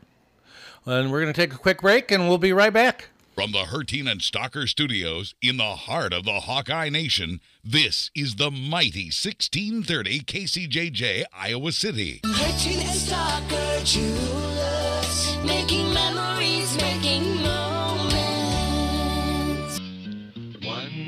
800 800 Rose. 1 800 800 Rose, your FTD florist, is the only number you need to know to send flowers anywhere in the country or Canada from anywhere in the country. 1 800 800 Rose. It's so easy, just remember one number 1 800 800 Rose, your FTD florist. 1 800 800 Rose. Remember, Back in 1947, when young Willa Dickens began as a watchmaker at Herteen and Stocker Jewelers, the sparse utility of the war years was ready to give way to the cheer of color in fashion, furniture, and of course, jewelry. Women from Hollywood starlet to housewife glowed with colored gemstones on ear, neck, and hand. Ruby red and emerald green, blue sapphire, purple amethyst, topaz, citron, aquamarine. Often these beauties were received happily in a Herteen and Stocker box. Now, as in those distant days, colored gemstones are again bringing cheer and joy. So come see what's sparkling in those famous windows at Herteen and Stocker Jewelers, corner of Dubuque and Washington in downtown Iowa City. Then step inside and say hi to Willa, Terry, Tim, or Kate. One of them is always there. over the years, car keys have gotten extremely complex. Mike's Lock and E Keys for Cars can generate the most technically advanced automotive keys on the market today. Mike's Lock and E Keys for Cars can produce most conventional transponder, sidewinder, and remote-headed keys. If you've lost the keys to your car or simply need a duplicate, call 330-9185. Mike's Lock and E Keys for Cars has the technology to keep you on the road. Call 330-9185 and schedule an appointment today. This is Patrick Eads, owner of Deery Brothers Ford Lincoln, serving Iowa City the corridor. Proud recipient of Ford's President Award for the highest customer satisfaction in both sales and service. Voted Iowa City's best of the area for new car dealer 2017 through 2019. Voted Iowa City's best of the area for used car dealer 2020. Locally owned and operated, we understand the importance of community minded business. We proudly support youth sports. Deery Brothers Ford Lincoln at the corner of Mormon Trek Boulevard and Highway 1 or online at deeryford.com. GT Car, owner of Supple Siding and Remodeling, offers service and quality that is unmatched in the area. At Supple Siding and Remodeling, their trained professionals will install and guarantee the products used in any size job done, regardless of the project. Supple Siding and Remodeling will stand behind their quality products and installation with exceptional customer service. Whether it's a window replacement, a kitchen remodel, or a house addition, our employees are committed to quality. Visit sales at suples.net or call 337 2246. Car won't go into gear? Call Premier. Premier Automotive in North Liberty offers full service mechanical auto repair, in addition to being Eastern Iowa's most trusted name in auto body repair. Use Premier for all your auto repair needs brakes, oil changes, air conditioning, diagnostics, transmissions, or preventative maintenance. Whether you hit a deer or your car won't go into gear, see Premier Automotive in North Liberty. Don't let just anyone take care of your smile. At Diamond Dental, you can expect compassion, expertise, and a personalized care plan to protect your teeth for life. With more than 30 years of combined experience, Dr. Forbes and his staff are prepared to tackle even your toughest dental problems, leaving your smile healthy and sparkling. Diamond Dental offers a full range of general and cosmetic dentistry, as well as dental treatment options for snoring and sleep apnea. It's never too early to start thinking about what's best for your smile. Schedule an appointment today by calling 319 390 3703 or visiting the office at 5815 Consul Street Northeast, Suite D1 in Cedar Rapids. You can also visit diamonddentalpc.com for more information. Dr. Forbes is a proud sponsor of the Hawkeye Wrestling Club and the Inner Circle. Let the Diamond Dental team provide superior care for your entire family. Dear U of I, just a note to let you know if you're ever thinking about selling Kinnick Stadium or Carver Hawkeye Arena, please consider Hawkeye Title and Settlement. We're here to provide efficient, high quality real estate title and closing services. Signed, Hawkeye Fan Forever, and send. Hi, this is Steve Anderson with Hawkeye Title and Settlement. Whether it's a large commercial property or if you're buying your first home, remember we're here to help. Hawkeye Title and Settlement Services of Iowa City. You'll love our team just like you love the Hawks. Hey everybody, it's Kevin here from Big Dog Satellite and Solar, your local TV expert, and I want to tell you about Dish TV. If technology, value, and customer satisfaction are important to you, then it's time to cut the cable cord once and for all. Upgrade your TV experience and start saving with Dish today. Drop by Big Dog Satellite and Solar on Blair's Ferry Road in front of Rockwell. Call 3950800 or visit us on the web at bigdogsatellite.com. We are Big Dog Satellite and Solar, your locally operated and trusted satellite TV experts. KCJJ Weather, brought to you by Plumb Supply. Plumb Supply kitchens and baths. Your home never looks so beautiful. The upcoming week is going to be relatively low key weather wise. Uh, plenty of sunshine, mostly dry, but temperatures are going to be a bit cooler than average today. Mostly cloudy this morning, becoming partly cloudy this afternoon. We'll get to 48 today. The wind out of the west at about 5 to 15. Clear tonight down to 28. Tomorrow will be sunny with a high of 47. We will stay in the upper 40s through the week with 50s by the weekend. I'm meteorologist Sean Cable on the mighty 1630 KCJJ. Outside now, it's 33. HawkFanatic.com. Dot com. Don't forget the dot com because it's an online thing. Yeah. Yeah. It's not dot net, not dot org. This guy uh, in uh, Portland, Oregon, used to live in the Quad Cities. Love listening to 99 plus KFMH.com. Uh, wish it was on the radio. Well, if it was on the radio, He couldn't listen to yeah, it. you could hear it because it was here, and you're in Yeah, and you're in Portland. Portland, Oregon. Yeah. So I. Yeah, what are you going to do? So anyway, Embrace the technology, friend. Well, we were uh, driving up to uh, Prairie du Chien listening to the game, and it I, I don't I can't imagine what it looked like. Yes, you can. I don't oh, want- yes, you can. Well, okay, I don't want to imagine what it looked like, but it didn't sound good. I mean, it was just. Uh, can I say the? It was a sheet show. I can say that, right? yes, Yeah. yes. Well, that's what it was. Yeah, it wasn't good. And you know, I, I don't have the numbers in front of me, um, but we uh, Spencer was sacked all day long, hurried all day long. six, yeah, he was sacked six times. How many hurries? Um, I don't remember how many hurries. They had 24 net rushing yards on 30 carries. Large. They had about 50 net rushing yards with the running backs. And but yeah, no, it was not. It was not good. But Wisconsin's off. Wisconsin's offense wasn't that good either. I mean, they were, this was a game for the taking. If Nope. Iowa had any pulse on offense, the defense held. I mean, Mertz barely had 100 yards passing. You take away that first drive, their offense did hardly anything. Other they did run the ball at times. That was against an Iowa defense that was expecting the run. Wisconsin was able to do enough running, and Iowa can't. Iowa can't run the ball for some reason. It just cannot run the ball. Hello. Hey, yeah, I think part of the frustration for me as a, an Iowa fan is, I mean, the schedule was set up. I mean, we saw no Michigan, no Ohio State. We didn't Mhm. even know Michigan State was going to be this good. We don't play them. Mm-hmm. You're proud. It's going to be a while before you get a schedule lined up that well. And I'm just wondering also, are we seeing the way our O line is getting dominated and the D line's not as great as they usually are?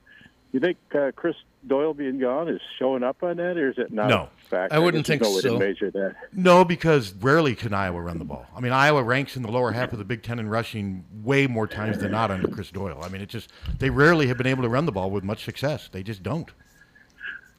Yeah, well, they got to figure that out, don't they? Because uh, It would help.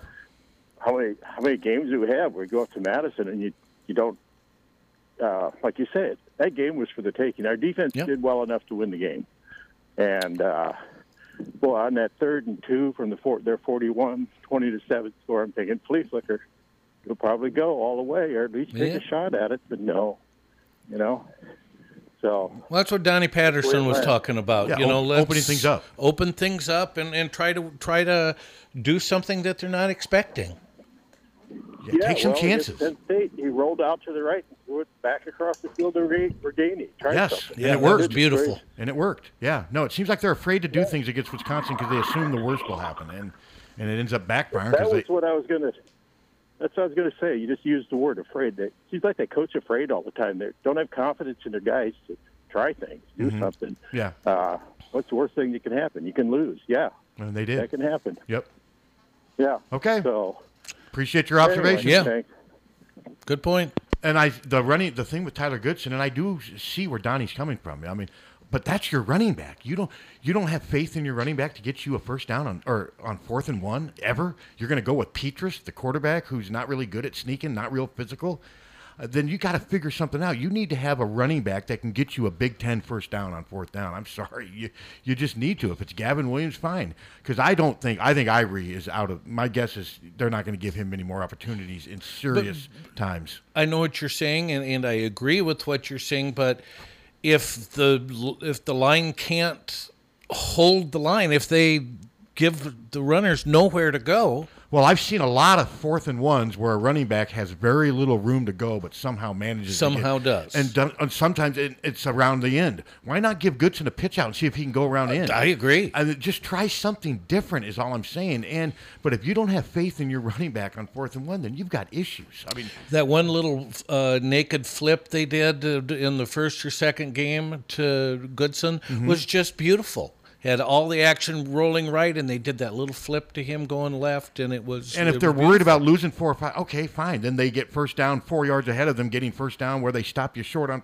I mean, I don't. It just, it just seems like against Wisconsin, Brian Ferentz just kind of coaches with one hand behind his back because he's worried that the worst is going to happen. And because I, like I said, I did not think Graham Mertz. He was okay on that first drive. Other than that, Wisconsin's offense was just saying, "Hey, I mean, think about how many times We're going to run held. the ball, stop us. And their running backs are good. That Allen's going to be good before, but I mean, they were not that dynamic force. This No. was a chance. I Nope. they were vulnerable this year, mm-hmm. and Iowa was just so inept and abysmal on offense that they couldn't take advantage of it. And eventually, the defense wore down. I mean, Yes. the defense got tired when you're on. Iowa had so many three and outs, but there was a stretch there in the second half where Wisconsin was going three and. I mean, they, they neither one could do anything. Wisconsin was getting the ball deep in Iowa territory, and they'd either have to kick a field goal or what have you. But I just, I'm with Donnie though. I think Brian needs to open it up, and yeah, it's going to be a lot easier to open things up against Northwestern than it is against Wisconsin. I, don't- Well, not- and I don't disagree with that, of course not. But still, if you do what people expect you to do, they're going to find a way to stop it. Unless you're really, really, really good. Which we're not. And which I was not. I was not really good. There's been years like when Wisconsin had Melvin Gordon, you knew exactly where they were. And they averaged 320 rushing yards a game. It didn't matter because they were great on the offensive line. He was great. But that's not Wisconsin now. They're No, far it from is- it. They're And- nowhere near as good as they were five years ago. Nowhere near. And the Big Ten West is there for the taking still, even though Iowa doesn't control its own destiny. When Iowa wins out, Wisconsin beats Minnesota, or, or Minnesota beats um, Wisconsin. Then we're in. Iowa's in, and then they get to go play either Ohio State or Michigan State. or Michigan State. I still think it's going to be Ohio State, though. I did lose a little bit of. I don't know what the right word is. I don't think Ohio State's quite as good. As, I didn't think Penn State would play them as tough as they did, and Penn State played Ohio State good in space. Penn State played a very good football and game. Maybe Ohio State's a little more vulnerable on offense than I thought. I still think their defense is just a little above average, but I still don't. I wouldn't like Iowa's chances of beating Ohio State. No, and uh, Clifford looked real good for the most of that game. He my really big did. concern was Spencer, and I, you know, and I don't want to always put Don on the spot because I know he goes over there and he's he's still good friends and close to the program, but and I like Spencer. Don't get me wrong, but he's just not getting better. And nor are the circumstances around it, but sometimes that's the hand you're dealt with, and you have to wait, figure out a way to make it work. I mean, but he's just not. He just is what he is. Yeah, and uh, you know, I'm not one of those guys that's hollering for the backup. I'm not either. I'm not. I'm not either. But I will also say it was nice to have a quarterback in there who could actually do something with his feet and add a little extra development. He does do that, and I will say Wisconsin was in total prevent defense. They, it was- the course. circumstances were completely. uh, You, you couldn't compare him to when during the meat of that Of course. game. But like I said, I don't know why. Why not? They did it with Brad Banks for a while during the 2001 season, but then uh, at the end they didn't do it as much because I think teams started to figure out a little bit of what they were doing with Brad. And remember, like when Brad ran out of bounds against Wisconsin and, Mhm. and what have you. But no, I'm with you. I don't. I don't have a problem with them with them um, maybe giving Padilla a series. I couldn't tell you how many people on my Twitter thing after the game. You know, when are we just going to make Deuce the starter? Well, that's a long ways away. I would think he's number three on the depth chart right now. But there's people convinced that he. I mean, I had people, uh, multiple people on my Twitter thing after the game saying, "No, I'm get, uh, you know, at some point they're going to make um, Hogan the starter." No, I don't know that. I've never heard anything to suggest that. Why would you think he might- that? He could always become the starter someday, but there's nothing to suggest that's going to happen right now. He's number three on the depth chart. And I still say the reason Spencer's starting is because he must do better during practice during the week. That's the they're not going to play somebody who's not as good as the other person, especially when they're losing and then starting the season spiraling out of control. They're they're playing who they think gives them the best chance to win. Now, I don't I didn't like the game plan Brian had Saturday. Not I, I normally don't question game plans because Brian Ferentz knows more about football than the three of us combined. I mean, I get that, but that doesn't mean he can. He's not. He's susceptible to having a bad day at the office. Well, and I very much questioned the defensive game plan we had against I, Purdue. I agree Very much. I, and I think fans have a right, and the media has a right, and it would have been nice to have talked to Phil Parker after that game. But, and I, I don't think Donnie liked my. And I, I'm not trying to lead some rally. I just felt sorry that Spencer had to sit out there after being taken out of the game from a vicious hit. I know he had passed all. Pro, I'm not suggesting that Iowa put him in any. No, I know. I just I'm like you know here's this 21 year old kid having to come out after every. Well, you got to respect him for coming One- out I do and too. being honest. He- I mean, he's, he's no, they don't force honest. them, but they Yeah. expect them to. And all I'm saying is, it'd be nice every once in a while. It would have been nice to have heard from Brian Ferentz after the game Saturday. Wouldn't you Mm, like yeah, to? have? absolutely. But it's just not protocol. It's just, and Donnie got a little defensive. I- And I get it. He's a former head coach and assistant. I get where he's coming from. I respect that. All I'm saying is, I would rather have heard from Brian Ferentz Saturday than heard from what looked to be a wobbly Spencer Petras, who is not going to say anything controversial. He's not going to throw teammates under the bus. He's not going to make excuses. We've seen that by now. I, that's all I was saying. That's a. It'd just be nice to hear from some of the adults sometimes. Hello. Hello. How come you have to dial 319 before you get your number? They changed that a couple weeks yeah, ago. because there's too many numbers Yeah. and and uh, the uh, the car people want to get a hold of you at any time, day or night, for their. oh, car so they changed it? I Yep. thought. Yeah. Couple Don't weeks tell ago. me this is going to be long distance. Couple weeks no, ago. it isn't no, that. it's not long distance. No. Just three more numbers. I don't think there is long distance anymore with with uh, phones. Long distance. Well, with with cell phones, no, but with regular phones, I think so. Oh, get rid of those. Anyway, what did you what do you think of Michigan State's chance of getting through and and maybe winning their their side, the East side? Possible. Possible, yeah. I mean, I still think I'm still picking Ohio State, but no, I'm it's definitely possible. What a turnaround, you huh? Didn't, you probably didn't see that game, but but uh, it looked to me like both Michigan and Michigan State were pretty much about the same. Oh yeah, I mean, very even. I mean, Michigan was pretty well in control of the game, and they p- put in their second string quarterback, who I believe turned it over. He did. Yeah, he did. Yep. Yeah. No, do you think do you think Petras when he thinks about throwing to somebody, he thinks only of that person and when that person's covered, he doesn't get the ball out fast enough or uh, it, and, but he doesn't look for anybody else or what? I think he goes tries to go through his progressions for the most part, but I I'm not really qualified to. Yeah, me either. But I'm sure say- he goes through progressions. That's part of being Yeah. a Big Ten quarterback. Yeah. Yeah. Well, let's hope we can do something against Northwestern. Well, if we can't, it. Uh, Well, yeah. Then if they if they there come out and needs to lose be this, some execution, then there's major problems. Then we're going to have to Yeah. have to line up and start Yeah. all over again. Boy, I guess yeah. This is okay. Well, thanks a lot. it's a game that the Hawkeyes not only need to win Should but win. look good at. But if they win, if they lose like twenty-one to ten, then all bets are off. Then then I will say, God, maybe the wheels are. I, I, but I'm with Donnie. I think they're going to come out and win this game. I think they're going to. Northwestern's a game where I think Iowa can actually maybe run the ball a little bit. Mm, yeah. And when they can run the ball, things are so much easier. Hello. Hello. I think it's a butt dial. Yeah. Call him back, Captain. Call him back. Find out what's going on. What are you up to? But remember to dial three one nine. yeah. No, it's not long distance to anybody. No. man. I got a new landline. Went out and got a really nice new landline for fifty bucks. I didn't realize they were that cheap, and it's amazing. Now my phone works perfect. I guess after ten years, you need to get a new landline. Yeah, there you go. And I have to have a landline because cell phone reception is so bad in my house that I can't rely on my cell phone to make calls from my house. Can you believe that? But I was warned when I bought it that Yeah. that part of Iowa City has no cell phone reception. You turn off a friendship onto Arbor, boom, it just goes dead. Yeah, it's gone. It just literally goes dead for about five houses. And then if I walk from room to room, it just calls drop all the time. But, but no, I was good to hear from Donnie because, like I said, this has been a wild week. I mean, uh, the the amount of angst and overreaction and just fire, fire, fire, fire Kirk, fire Brian. And if you tell them, well, they've won twelve out of, I don't care. That was unacceptable Saturday. But well, fine. But you've still won. Well, we're going to have to accept it. because they're not firing anybody. No, we're going to have to accept it. Was it a sheet show? Yes, it sure was. And is it awkward having the son as the offensive coordinator with the offense struggling? Yes, very awkward. of course it but is. Kirk signed up for this, and he'll deal with it. Hello. I'm happy with Spencer Petras, but I wish we could replace the governor with someone. Okay. Well, that went nowhere. Yeah, no, don't not- give it. I'm No, not- I'm not- I don't think no. no, don't give him. You know, no, you know, just because you go politics doesn't mean you get it. And Yeah. and we've done a pretty good job. When's the last time we talked politics? Been a while. Yeah. Been a while. And let's keep it that way. I way. know, Yeah. Captain. You've you've been you've been staying of on. it, sick I'm it. sick of it. We haven't talked politics. It's just Sick boring. of both sides. It's just boring. It is boring. It's it looks bo- like they're going to pass those, you know, the The infrastructure? infrastructure and Good.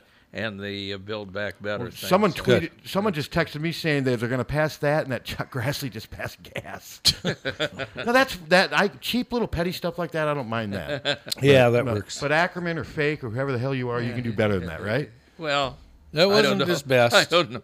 Or are you saying he can't do better? I'm saying that that was uh, the Saturday game all Okay, over again. Okay, Captain. for I was Ackerman. offense or fake Ackerman. Who That- you going with? well, fake, Fake Ackerman. Fake Ackerman. right. Okay, all right. Why? Why would you pick fake Ackerman over the Iowa offense? Uh, because he's more consistent. yeah. Okay. Yeah. Well, he one thing- delivers something positive more consistently than our offense. I will say the Iowa offense has been pretty consistent Yes, the last have. two games. Yeah, but but in the wrong direction. Hello. If they did another locals lettuce contest, the Hawkeyes would not win first place in Iowa City. Now, now he's bringing it. I think they probably would, I but think they still would. barely. I still think most fans, yeah, they're disappointed. But the only thing that they've lost right now is a chance to make the playoff. And did you ever really think they were going to be No, in the playoff? and we all knew every single one of us that we weren't the second best team No. in the country, and No. we weren't close. We all know that. But a friend of mine did say he goes, you know, typical Hawkeye Well, fans. That he goes, they Coach go Farron from said it. well, they go from buying big buying Big Ten championship tickets to now it's gloom and doom, fire everybody. There's Yeah, just no they in do. between. No, we're going to the Rose Bowl. uh, to- I mean, we could still end up in Indy. I mean, we could. Oh, I think there's a very good chance, And we can't. I mean, somebody's going to have to beat Wisconsin. and I think Minnesota can there Yeah, if they can. if they have enough running backs left. Hello. You know, something I noticed because I was walking along down low on both sides before the game, and uh, Wisconsin typically has a handful of 320, 340 linemen, and they don't even have that. Yeah. And I think that's part of their offensive struggles, but we certainly don't. We we were blessed with two of them, with Jackson and uh, and Tristan Wirfs that came in that size and left that size. But Mhm. has there been any discussion about we're notorious for bumping somebody up from 240 to 295, but there's something to be said about we, we just don't have maulers, and we're not even re, you know we're, we're not even offering a lot of the big maulers except for uh, that Caden Proctor, but we're, we're not offering a whole lot of guys that are 320, 340. It's almost like they want someone that's more fit and agile, you know. Yeah, that could very well be. I'm not. I don't keep track of who they're offering as closely as you do, obviously. But I, I don't know. They've always kind of been that way, and it's just. But every time that they have stretches like this, people act like, "Wow, I can't believe Iowa can't run." When does Iowa ever run the ball well? I mean, seriously, other than Shonn Greene's year, and maybe 2002 we had a good- 2002 and Shonn Greene's year and 2015. You take those three years out, and they are below average to way below average in rushing. So it's just it's one of those weird misconceptions about Hawkeye football that's just out there. But I think right now, caller is what we're seeing from the offensive line is struggles for a group that always struggles, but now it's really struggling. If that makes sense. This is not Truly like this is not like a great unit that all of a sudden is just not playing up to its standards, Uh, and the numbers bear that out. You could argue that you could argue that they're somewhat undersized, and I don't. Well, know that- that might be. another another 15 pounds, but I don't know necessarily. But, uh, we only have, I think, one 300 pounder in our starting lineup. you But know? Iowa, I mean, Wisconsin goes after the 320s and the 340s. We don't recruit a lot of huge guys like that. We we don't. We don't. Whether you know whether that's good or bad, I, I don't know, and I don't know if you need to be a little more agile in a, a zone blocking scheme than you do with a more of a straight ahead. Well, the numbers would suggest that it's not good because, like I keep saying, like a broken record, the rushing averages bear themselves out. It's, Yeah, it's that's right. Plain as day. Wisconsin, uh, I believe, since 2004, Wisconsin's averaged at least 200 yards. I believe 12, 12 times. Iowa never has. The most Iowa's averaged during that time was 188.7 during Shonn Greene's year. Other than that, Iowa's usually down. The 2019 that won 11 games averaged 114 yards rushing per game. God, that's amazing. I mean, Iowa running is the most overrated part of Hawkeye football. It just really is. I think. Do you think it's because they put so many linemen into the I'm league? sure that makes people wonder. Well, how the hell? But you know, those linemen don't all play together. No, that's right. They all play at the. They all play one at a time usually. Marshal Yanda, uh, and or maybe Marshal Yanda's a senior when somebody who else is going to end up being in the, is a freshman. Rarely have they had a bunch of stud NFL linemen together at the same time. Well, in this year's perfect, Perfect example, you example. got Tyler Linderbaum, and that's it. That's it. And you need more than one, obviously, because and there's times where it's hard for Tyler to even do his job when the guys around him are struggling so bad. No lineman. I mean, Tyler didn't even play up to his standards, but Mm-mm. I think part of that was just the guys around him were struggling so bad. But no, you bring up a good point, and and maybe that's something I can ask Kirk. I mean, do you have do you have a philosophy when you're going out for linemen? You don't seem to have a lot of 300 pounders. My guess is Kirk will bring up some that they have had and say that it's cyclical and that they they just go for the best prospect that they can find, regardless of size. I, I mean, of course, size matters, but I think when you're recruiting offensive linemen at this level, they're going to have to be 6'4", 270 to begin with, or you're not going to recruit him. Yeah. I mean, you got to be a certain size to even play Big Ten offensive line. But I get what you're saying. Wisconsin does go for sort of a different body, and a lot do. of those guys are from home. They're from Wisconsin. or Minnesota. Yeah, You know, but you know, they, nothing frustrates me more than watching SEC or Big 12 when it's fourth and one and the quarterback's in shotgun mode, but we just don't have the push to, to No. plan on get, guaranteeing that one yard on third and one or fourth and one right now. or a mobile quarterback who can take a draw play on fourth and one and maybe scoot outside and run around the end for ten yards. It's just Iowa. It's just like just push forward, push forward, and um, it's just it's it, it can be frustrating. And, you know, and for the record, I saw Ron Dayne on Saturday, and I think he's got a bigger belly than I do, but I'll leave that alone. Right, Okay, thank you. all right. Ron Dayne, remember remember that game Oh, 20, 22 years ago. You know, yes, and my next door neighbor Eric, who we just visited over the weekend, said, uh, "Hey, I've got extra tickets to uh, the Iowa Wisconsin game up in Wisconsin. You want to go?" And I said, "No. Why would I want to go watch Iowa get pounded forty-five to nothing? This was twenty-two Oh, years ago, 22, and that's about Yeah. what happened. And I didn't. I said, absolutely That was not. the same day Iowa beat UConn, Alford's debut. Remember that? Yes, I, sure I do. wasn't at the Wisconsin game. I was at Madison Square Garden dictating my story at midnight with a janitor yelling at me to hurry up. Hello. Morning, morning, guys. Morning. Um, here's here's my question. I guess they, they always call for the heads, and you know they're like, "Hey, let's let's fire this guy." So you look at all the jobs coming open: USC, LSU, TCU, and you can go on and on and on. Whatever jobs are Texas opening up. Tech.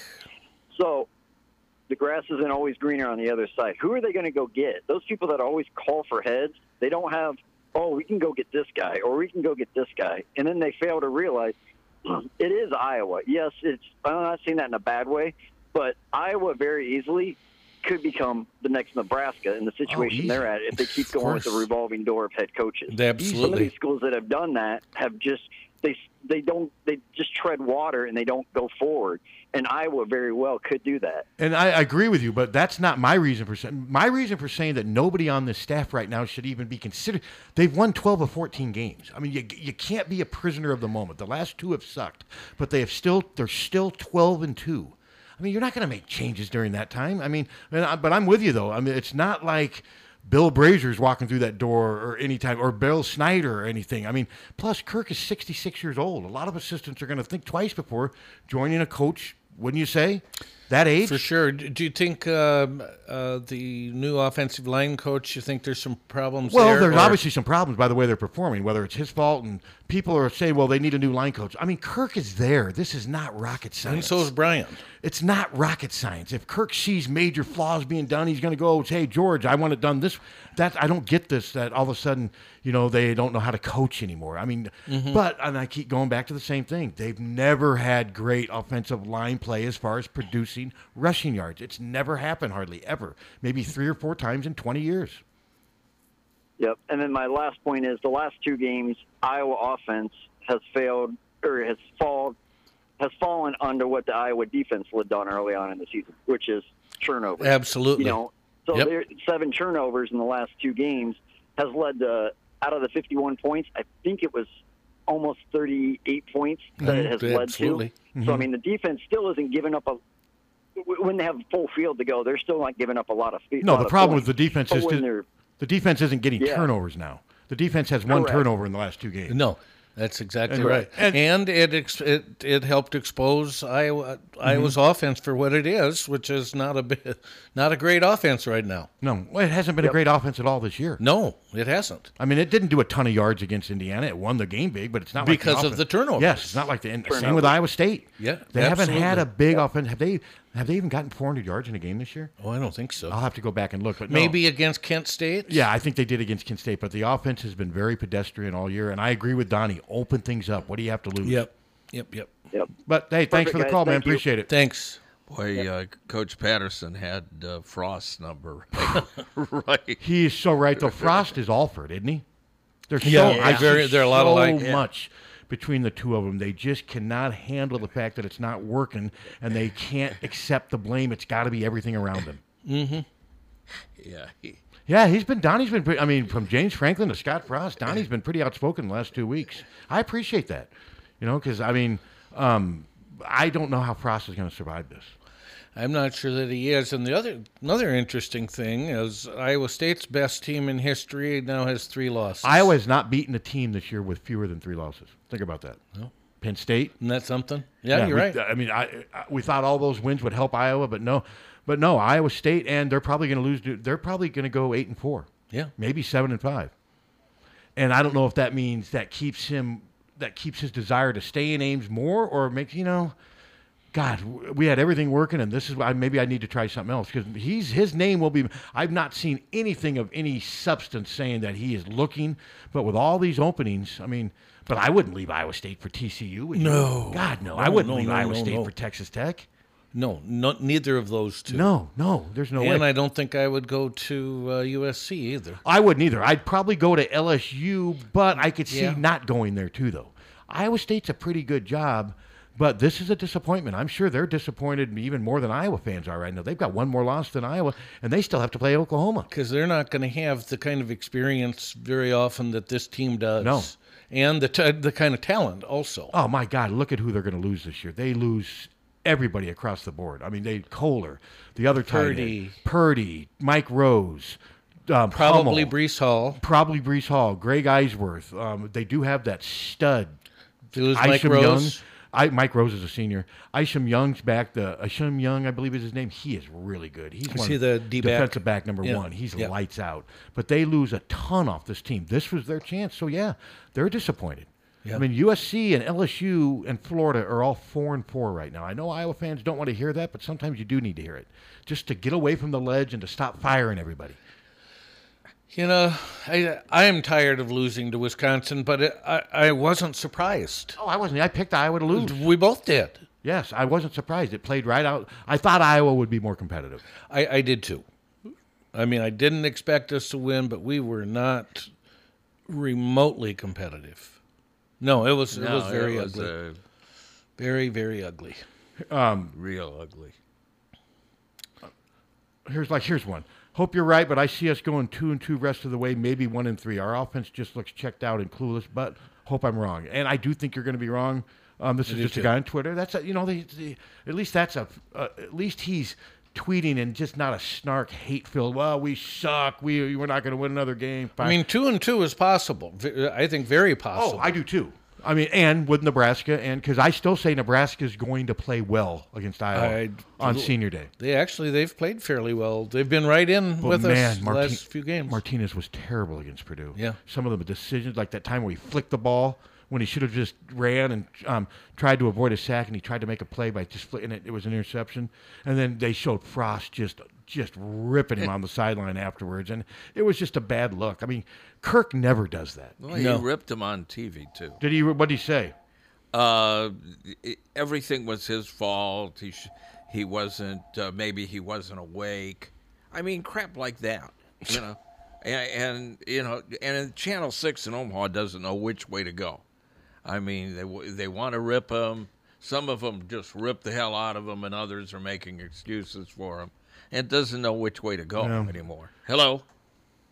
Hi guys. Hey. Hey, what's the uh, injury chart looking like after Saturday? Anybody get added to it? Any you know people coming off of it? Well, Moss is week to week. Deontae Craig looks like he's back. He'll Yeah. be back for Northwestern.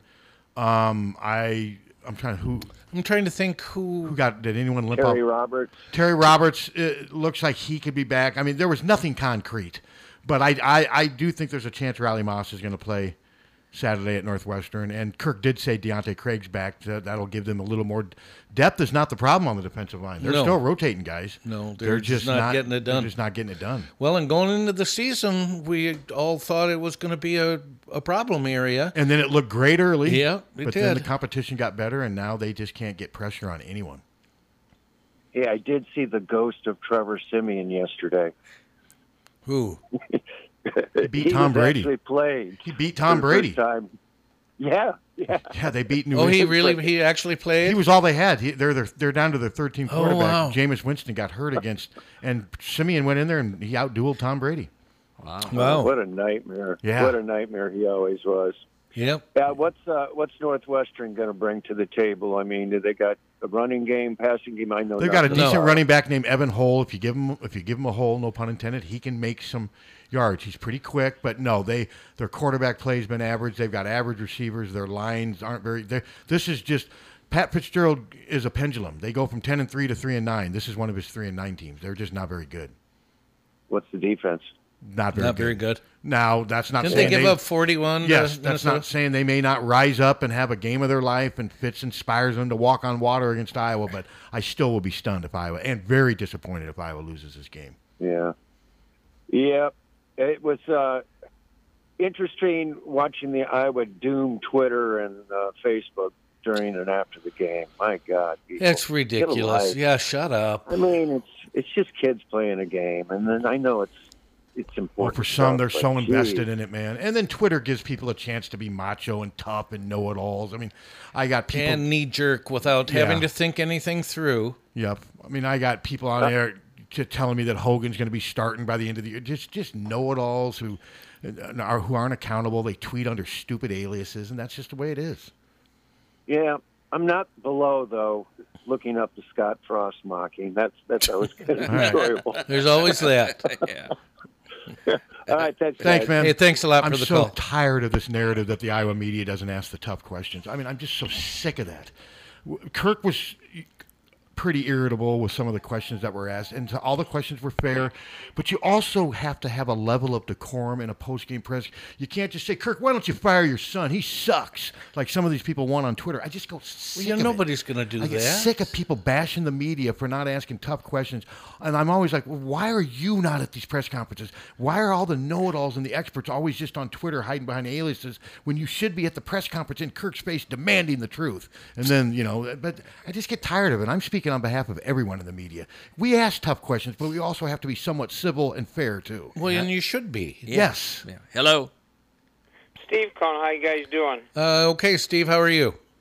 Hey, good. Yeah, the thing with Wisconsin, the thing I've always heard this debate forever, and Scott Dockham's been talking about this with Scott Sable for a long time. It's been that running game. It's always been the same discussion about scheme all the time, about you know the zone blocking against that blocking. That's just kind of interesting to me.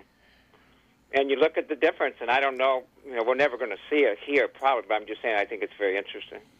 Yeah, I mean, I've been, Go ahead. I've I've been we've had those discussions. I don't know. I mean, my answer to that is Kirk knows so much about offensive line play. He still believes in the zone blocking for a reason. He must. I can't believe Kirk Ferentz is the only one in the world that still is I hanging know. on to something that doesn't work. But the results don't aren't very positive. Yeah, the other thing too, you got talking about Tracy. I was watching something the other day. I was I watched the Scott Sable show, and they brought up something, and I don't know anything about this, Pat. You may know more, but they said with Tracy and that last year he was at a different slot position. Is that right? Uh, not There's that I know one of. slot, and I don't know. They thought that the, this slot he was in this year is really not his best place to be. There's more than one slot. I don't know the answer. I don't, know specifically, but I to me that's just searching for answers. I I mean it's it's not rocket science. You either go out and you get open and you're open, and I I, I there could be something to that, but I don't haven't noticed enough. To Yeah, the one thing too that I noticed, you know, when you look at these, you know, these um, fourths and one or whatever. One thing I'm just surprised we got away with totally we haven't done is the wildcat at all. I think they believe that off defenses have- have scouted the, and I don't believe they think Tyler Goodson is strong enough to run in traffic to get a fourth and one. I think that seems pretty and I'd like to see with this quarterback Alex. I'd like to see if he's a little bit better runner. Maybe put him in when when they need that extra yard, just a little bit extra of a worry about maybe a little bit extra, you know, running than you would with with um, Petras. Yeah, I mean that might work once or twice, but if they know the quarterback's Well, coming in, right. and then they're going to, hey, they're putting the running guy in, let's put a That's shadow on right. him. They'll adjust to that at some Yeah, point. that's right. Yeah, I you know I, I would like to see him for a lot of reasons. You know, in maybe you know like uh, a series because number one because of injuries too. You got to worry about that. But I just think what he got to lose. I mean, when especially a game like that. I mean, I just think to me, but that's like a lot of people. But I think I'd like to see that. But if they do or don't, but I think I would like to see it, and we'll just see what happens. But just wanted to give you a quick call All right, about thanks, the Steve. linemen, and some. Who knows what's right or wrong? But I just thought it was interesting. That's been discussed, but I just had to share that with All you. All right, Thanks, Steve. Goodbye. Appreciate it. Yeah, the zone versus gap blocking has been discussed for 15, 20 years. I just, there's reasons Kirk is sticking to what he does, and I just, I have to believe that he knows more than me and other people in the Iowa media. Well, he certainly knows more than I do. But the results do bring up questions. Bring up questions because they have Yes, they do. rarely ever can they ever really run the ball that well. Hello. Good morning, guys. How you doing? Hey, good, Katrina. How are you? Good. I'm good. I was wondering what your thoughts are uh, for this Saturday. How do we compare to Northwestern? Favorably. Yeah. Favorably. Yes. All righty. Thank you so much. Yep. Yep. Boy, it's all she needed. Very favorably. Yeah. Very, yeah. Northwestern's not very good. Now, I'm not saying that that doesn't mean they can't win on of course not. Saturday, but like I, if Iowa loses, that will be they, that will not be good. That will Then not be if a you look. think the it was a sheet show after Oh. last Saturday. I mean, if they lose and Spencer struggles, like I said, if they lose like 21 to 10, 21 to 9, it's going to be. Well, you won't be able to get on Twitter. It'll You'll just be you'll have a unbearable. busy signal. The internet will crash. Kirk will be pissy because we'll have questions asked, even though we don't ask the hard ones. We still will ask questions that'll probably irritate Kirk if that happens. I just don't think it's going to happen. No, I I, I think they're going to win. I think they're going to come out and seize control of this game early, and I think I just think they're going to win. I just think they're better than Northwestern, and Fitz can only do so much. That's just my, you know, call me a And I- homer. and I agree. Call me a homer. You're a homer. And I do think they're going to beat Illinois here because Illinois is not very good. They've had a couple moments where they've risen up and played, but consistently, I just don't see. Il- There, I think Iowa's going to be able to stop Illinois' rushing attack from being dominant, and that's when Illinois struggles. And I just think Iowa's a better team. You win those two games, there's eight wins right there. And then, of course, the the they are so fortunate they're not going to Minneapolis. If they were playing that game in Minneapolis, I'd probably pick Minnesota. I would too. But Oh, they- for sure. But it's here, and like Donnie said, Iowa's had Minnesota's number. So this schedule is so favorable. Once you can get past the gloom and doom of losing these last two games, you'll start to realize, you know, there's still a chance to have a 9, 10, 11 win season. There really is. Yeah. I think their odds of going 10 and 2 are better than average. Yeah, I agree. I really do. I really listened to the uh, city game in Minneapolis. We're just, we just blow in there. Uh, wow, it's just was amazing. Jan said, "Why is why is this coming in?" I said, Legit? I said, "Well, that's what all that money went to." but yeah, we're just blowing uh, blowing doors off Yeah. up there. Good. Send some sales reps up there. Yeah, well. We're number one, right? Yeah, we came Well, out around here uh, we are. Yeah, we came out. Uh, We're number one, one. We're the one best. again here. We're like We- Georgia, right? Yeah.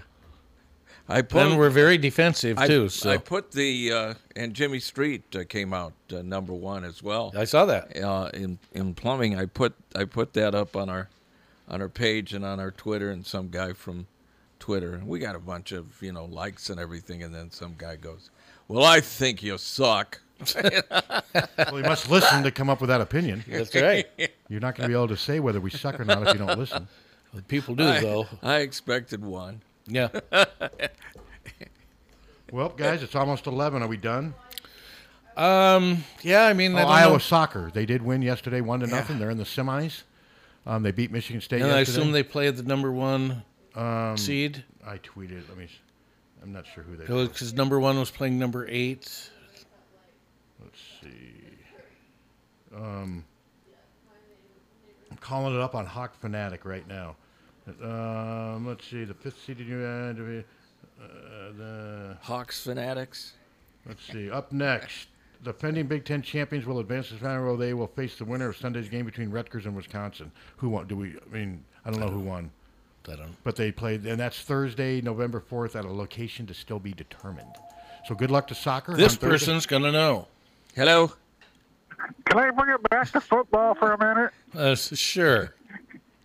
If we played every game from the start of the season like we play now, what would our record be?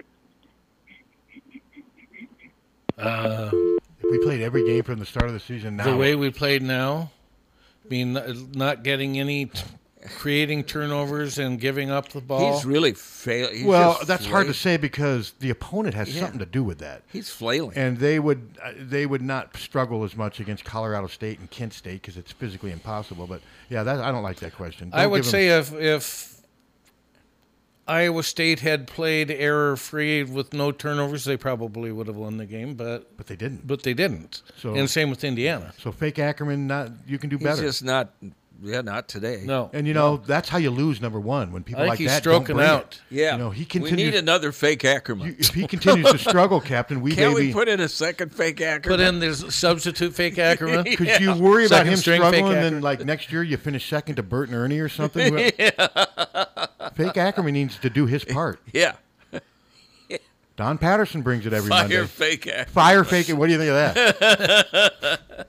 All right. Just kidding. Everyone have a good, safe day. Okay, uh, hawkfanatic.com. Check it out. It's free.